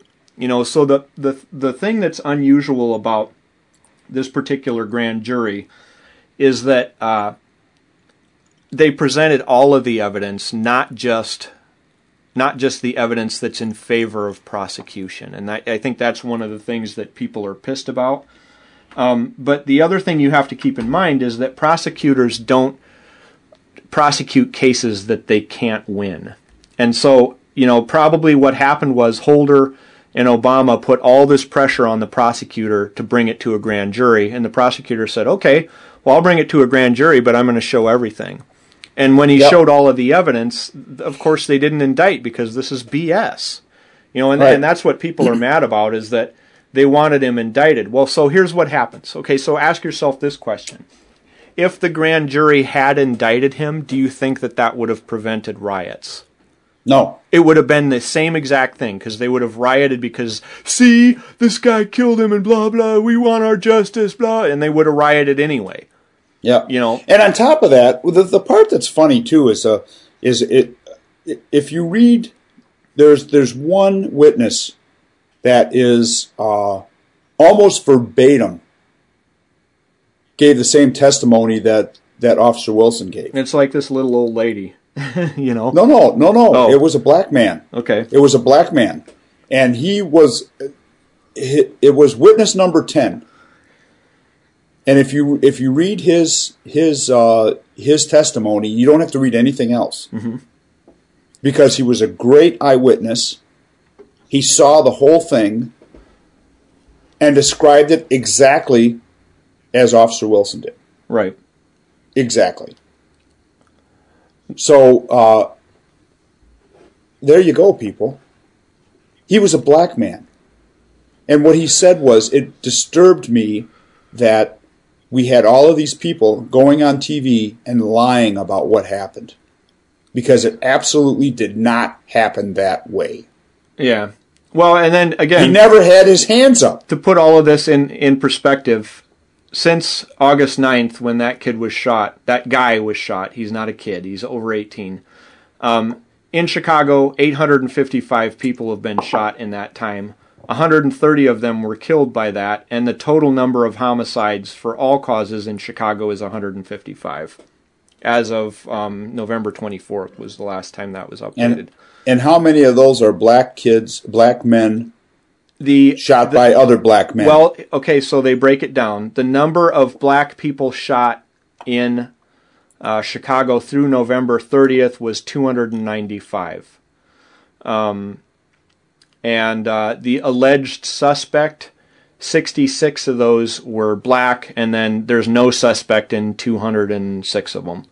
Um, so uh, actually, 66 were black males, 12 were black females. So, um, you know, listen. Uh, whites and Hispanics shot are, are the suspect in zero of those, and the police shot eleven of them. So there's there's there's some statistics for you. If you want to talk about, um, y- y- you can't just bitch about a justifiable shoot from the police and say that that's you know that's what needs to spark a conversation. What needs to spark a conversation is the cold hard facts of since that time how many people have been shot and killed in Chicago. You know. So I don't know. And, and and therein lies the issue. We're talking about black on black crime. We are not talking about white on black crime. That's that's where I mean. Why do we have this misnomer that somehow the police are are at the center of this? Yeah, they're you know, and, and what would those neighborhoods be like without um, the police? And and you know and you know what? I still I still blame the you know, Officer Wilson resigned from his from his job from the Ferguson Police Department. yeah, that guy's life is done. As Is- as a, yeah, he's- he's, going to have ruined. to change his name.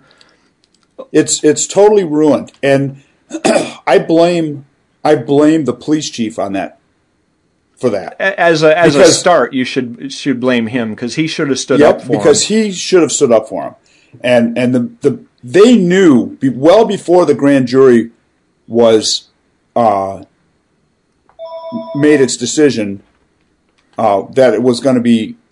They knew I that it was a lost Jim. justifiable shoot. They should have said that. Yeah. You there? I lost you.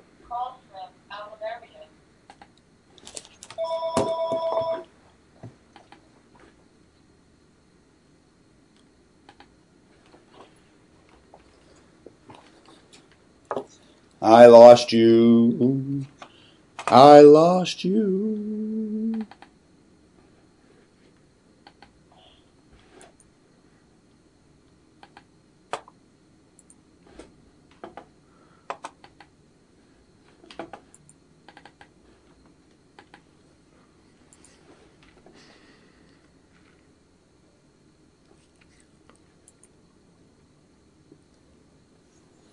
reconnecting Reconnecting. Yeah. I don't know. I, that was a blink on my end. Yeah. Well, but but they knew, Though they knew that it was going to be um, what it was what came down. They knew that it was going to be uh, no cause for indictment. They saw the evidence. They gathered the evidence. They listened to the witnesses. Yeah. Once they got to witness number 10, they should have said, hmm, you know what? My officer did, this is justified. Well, and, and once once the physical evidence was known and and completely backed up the story, they should have stood behind their officer a little better. But again, this is you and me looking at this from the outside. We don't have Holder sitting in our office and Obama sitting in our office and saying, "Look, motherfucker, you're going to do what we say here, or I'm going to trump up some charge, and you are going to jail." That's the that's the that's one thing that's going to happen to you. The other thing that's going to happen to you is you and everybody that you know is going to get audited from now until fucking eternity. Like Well, you know you are going to be targeted. We are going to ruin you. You know what else is You're going to do too? what we say here. that uh, the governor of uh, of uh, Missouri is a Democrat, Yeah. Nixon, Yeah. and he apparently was being pressured by um, Valerie Jarrett Yeah. over the National Guard issue.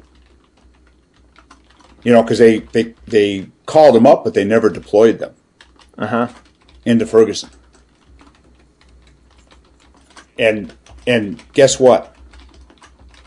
The mayor tried to call the governor. The lieutenant governor tried to call the governor because apparently the lieutenant governor must be Republican. They could not get through to the governor and said to say where the hell is the National Guard? Ferguson is burning. Where's the National Guard? Yeah. I don't know. I, I maybe there was some snafu there or or, or something. Um, you know. or, Like, or or there was Valerie Jarrett, one of the two. You know, I I tend to believe that it probably was pressure from Valerie. Okay, Jarrett. so I'm gonna I'm gonna give you a uh, a quote, and I want to I want you to tell me this is a widely known quote. If it was a Democrat or a Republican that said this, all right. Segregation now, segregation tomorrow, segregation forever. Was that a Democrat or a Republican? that was a Democrat. That was George Wallace. George Wallace. Okay. Um, so if you go back and look at, at all of this stuff, where, uh, you know, look at who was opposing the civil rights stuff, it was it was Democrats. Period. End of discussion. You want to you want to know. The, the KKK was basically in- the enforcement ring of the Democrat Party. Okay, Republicans freed the slaves. Republicans are the ones who did the uh, civil rights bill and all these sorts of things, and eventually got it passed against the strong objections of, of Democrats at the time. So, like, But you know what? Once again, you seem to think that the fucking truth matters. and this is the problem. Uh, You know, this is the problem. The fucking like- truth doesn't matter anymore. The fucking truth doesn't matter anymore. It's what the perception is.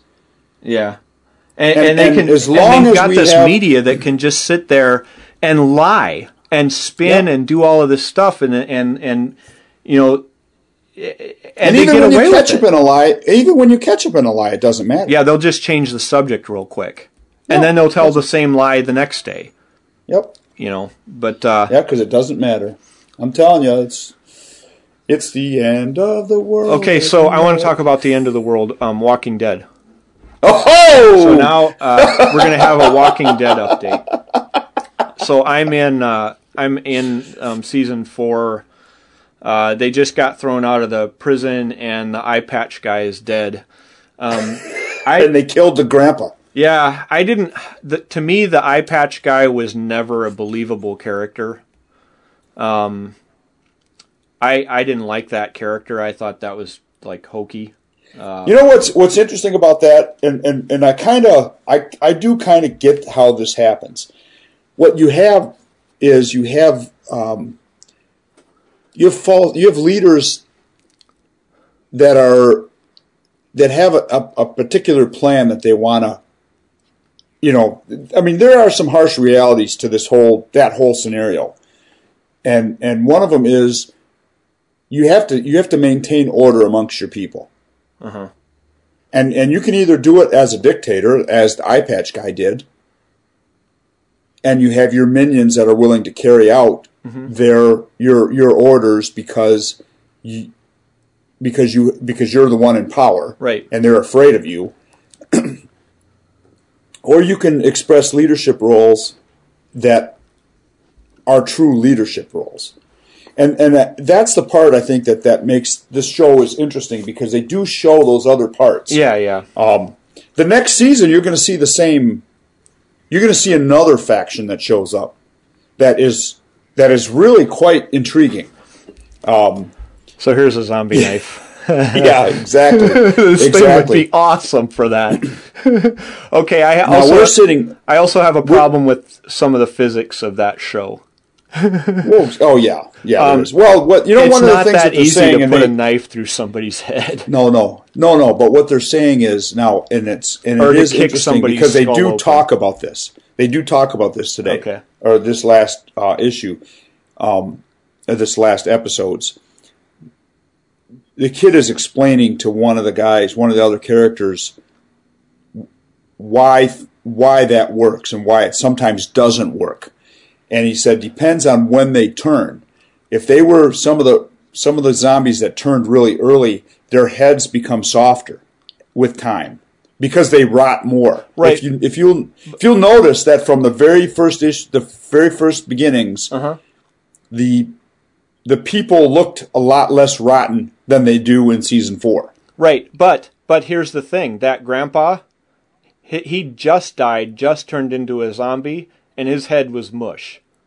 Yes. So you know it. They they need to if they want to do it that way going forward, fine. But I I still have to call bullshit on the physics up to this point. Yeah. Uh, yeah, yeah. It's not that easy to stab a knife through someone's head. It's Yeah. thick and, and, they do bone. it. They do it. They do it a lot. Women do it. And and Yeah. and here's another thing. Okay, I'm sick of your TV show where a five foot seven, 140 pound female beats up four guys. Fuck off. That that never would ever ever happen. Maybe they'd beat up some of the lumber lumbersexuals, but they're never ever ever going to beat up five Well, guys if- who know what they're doing. Ever. if it's Michonne, if it's Michonne though, and she's got that big sword, she Oh, yeah. she's yeah, she's fucking she's got pretty a, badass. she's got a that. weapon. Did you did you see did you see did you did you see her rampage yet? I saw the one um, that just happened when she was out in the woods and she had those Yeah. two chained zombies, and she just totally went off and chopped. It. Yeah, she just it's like yeah, that she's got the weapon for that shit. yeah. I you know the more I the- see it, the more I'm thinking that's like the perfect weapon. Oh, yeah. Is that whatever Oh, yeah. katana she or you know Japanese? I don't know what the sword shapes are, but whatever that is, Yeah. that's like perfect.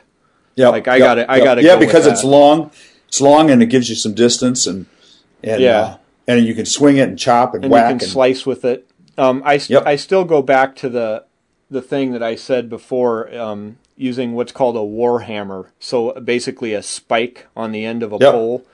Yep. It- that would work. Um, and there's a reason that that's kind of a classic weapon. Um, yep.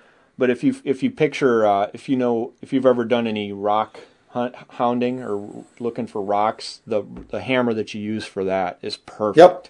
Yep, only yep. only put a longer is- handle on it. The only thing is you have to have uh, you have to withdraw.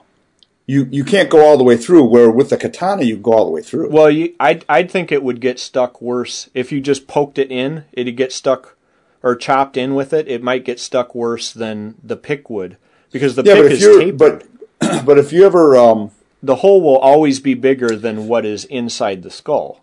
right, but if but if you're um, but yeah, but you're we're talking about whacking heads off. Yeah, yeah. I mean, I'm just talking about whacking heads off. okay, yeah. Th- You then know, absolutely, that katana. you is know the way to you're you're swinging that you're swinging that thing and it's freaking going all the way through if you ever watch get a chance to watch um at the blade show they do a demonstration with with the mats yeah, where they roll up the bamboo mats Yeah. and they slice them Mm-hmm. um that's what I'm. That's what I think. When you're when you're taking off people's heads, you're ta- you're talking about taking off. You know, you're cutting it like the bamboo mats are. Yeah. So you're. I mean, I don't know. So- I mean, that, either one. Your warhammer is good. I think I would. I would. If I was to take two, I would take. I would take a katana, and then I would take my. Um, you've seen my cane that I have that has a uh, a spike. Yeah, yeah. That it's a bo- your boarding hatchet. Yeah, Yeah. Yep. I would use. I would have something like that. Yeah. The other thing, um, uh, the other thing I would like, so I'd like a, a sword that was relatively thin, um, but designed in such a way so that it was um, stable along the length of the blade, so torsionally stable. So you're going to need some sort of a um, wedge shape to the blade. Um, but the the real important thing there, if you're looking to do any kind of beheading, is you need it to be curved. It needs to be a constantly curved surface, and that's how if you watch these Saudi guys that behead, like every once in a while they'll have like some Saudi executioner come on and explain his sword and all this. What they're doing is they're not only they're not just chopping, but they're chopping and pulling the sword through. And it's Right. it, it basically is this big slicing motion that does it. So Yeah, that's and the katanas are like that. Right, and so this this knife that I'm holding up for Jim with the nice mm-hmm. flat, and and the, the the guy who commissioned this was very very specific that he wanted that to be perfectly flat along that edge there. Right, this is is not for swinging and beheading. This is not for that. You you you want a constantly curved surface to be able to do that. Um, so I'd like a katana. I want a firearm. Um, I'm gonna have to go with widely available ammunition. So for a sidearm, I'm gonna go with uh, Beretta M9, and for my rifle, I'm gonna go with um, standard M4 that shoots 223. Or actually, I'd buy the I'd buy the one that shoots both 223 and then the other one. What's the other one? It's uh, Five five six. yeah, so I'd, I'd get a 5.56 chambered one that can shoot both, because then you can use the 5.56 and the 223. If you get one that just is meant for 223, you can't shoot 5.56 out of it. Right. So that's what I would go with for my armament. What about you? What are you What are you carrying? real similar. I think I would do. Uh, I think I would do. Uh, I'd put a big s- scope on my M4 Mm-hmm. so that I could shoot distances. What do you think about an ACOG? I like them. I like them, but I like. Uh, um, I I like a sniper scope that I can. Maybe I you can need turn- two rifles, so Well, there's that. I mean, I I think you can. I think you can put a. Uh, uh, I mean, you know, we're we're probably never going to be talking more than 100 yards, so. yeah. But I'm thinking that I'd want something that's you know a little maybe a little more than four power, Yeah. something that I can shoot some distance. Maybe a and- three to nine also- or something. Yeah, yeah, something like that. Like your standard deer hunting scope, only really good Yep. optics. So like a Leupold uh, gold ring scope. Yep, yep. I'd I'd like it with a little bit of wind with the windage marks on it though, so you can pick off, you know, you so can that you can up. yeah, so that you can adjust.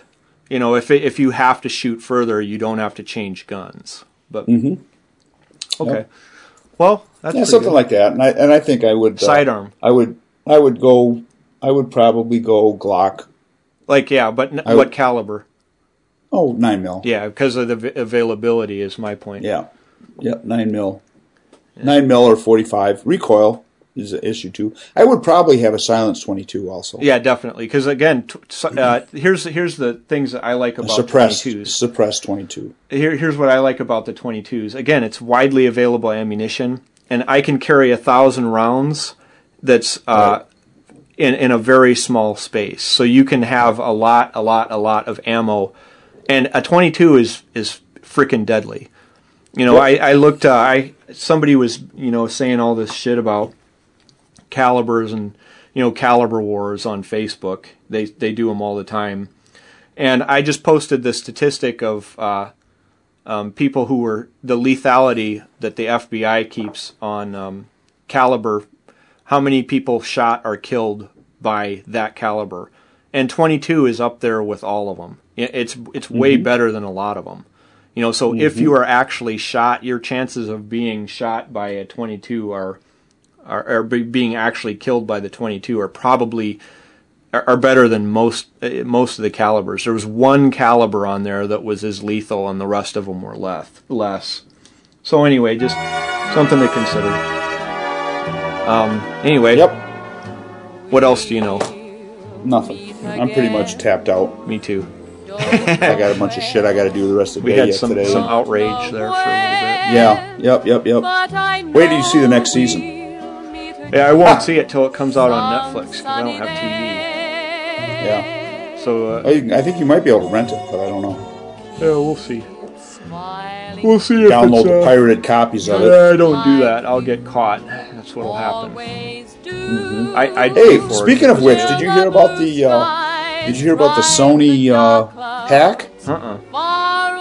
Somebody hacked Sony and released uh, their four next movies that they're that they're uh, going to hit the, bo- the box office shortly. Oh my gosh. Four, four or five movies released them to uh, the torrent sites, uh-huh. because it was they think it was the North Koreans because of the Kim Jong Il. They don't have good movies, so he wants them now. No, no, no. There there was one of one of them that Sony did that was uh, like a spoof, and it's supposed to be to assassinate him. okay. And uh, it's a I think it's a comedy, Okay. and they were pissed off about it, so they they thought they would hurt Sony by by dumping five of their movies on the world market Yeah. without Sony being able to click the dime from it. Found that kind of interesting. Well, Besides that, how do people we're find pretty us? much uh, uh, Facebook. James Noka on Facebook, KR Verstig on Facebook, knife uh, podcast at knifejournal.com. Mm-hmm. Just drop us an email, we'll read them and, and uh, talk about them on the next on the next uh, podcast. Uh, join us on the website, knifejournal.com. We have a nice forum there. We have um, like us on Facebook. We have a Facebook page, and uh, you know, send us chat messages too. We're we're open. Yeah. Hey, you know, we'll we'll talk about it. We'll try to be nice.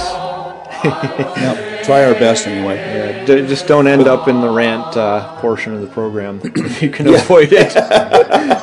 That's always much better, huh? Yeah. All right, so that's a, that's all I got. So until next time, we'll see you when we see you. Yep. Keep your knives sharp and your friends sharper. Very good. Very good. Talk to you soon. Yep. Bye.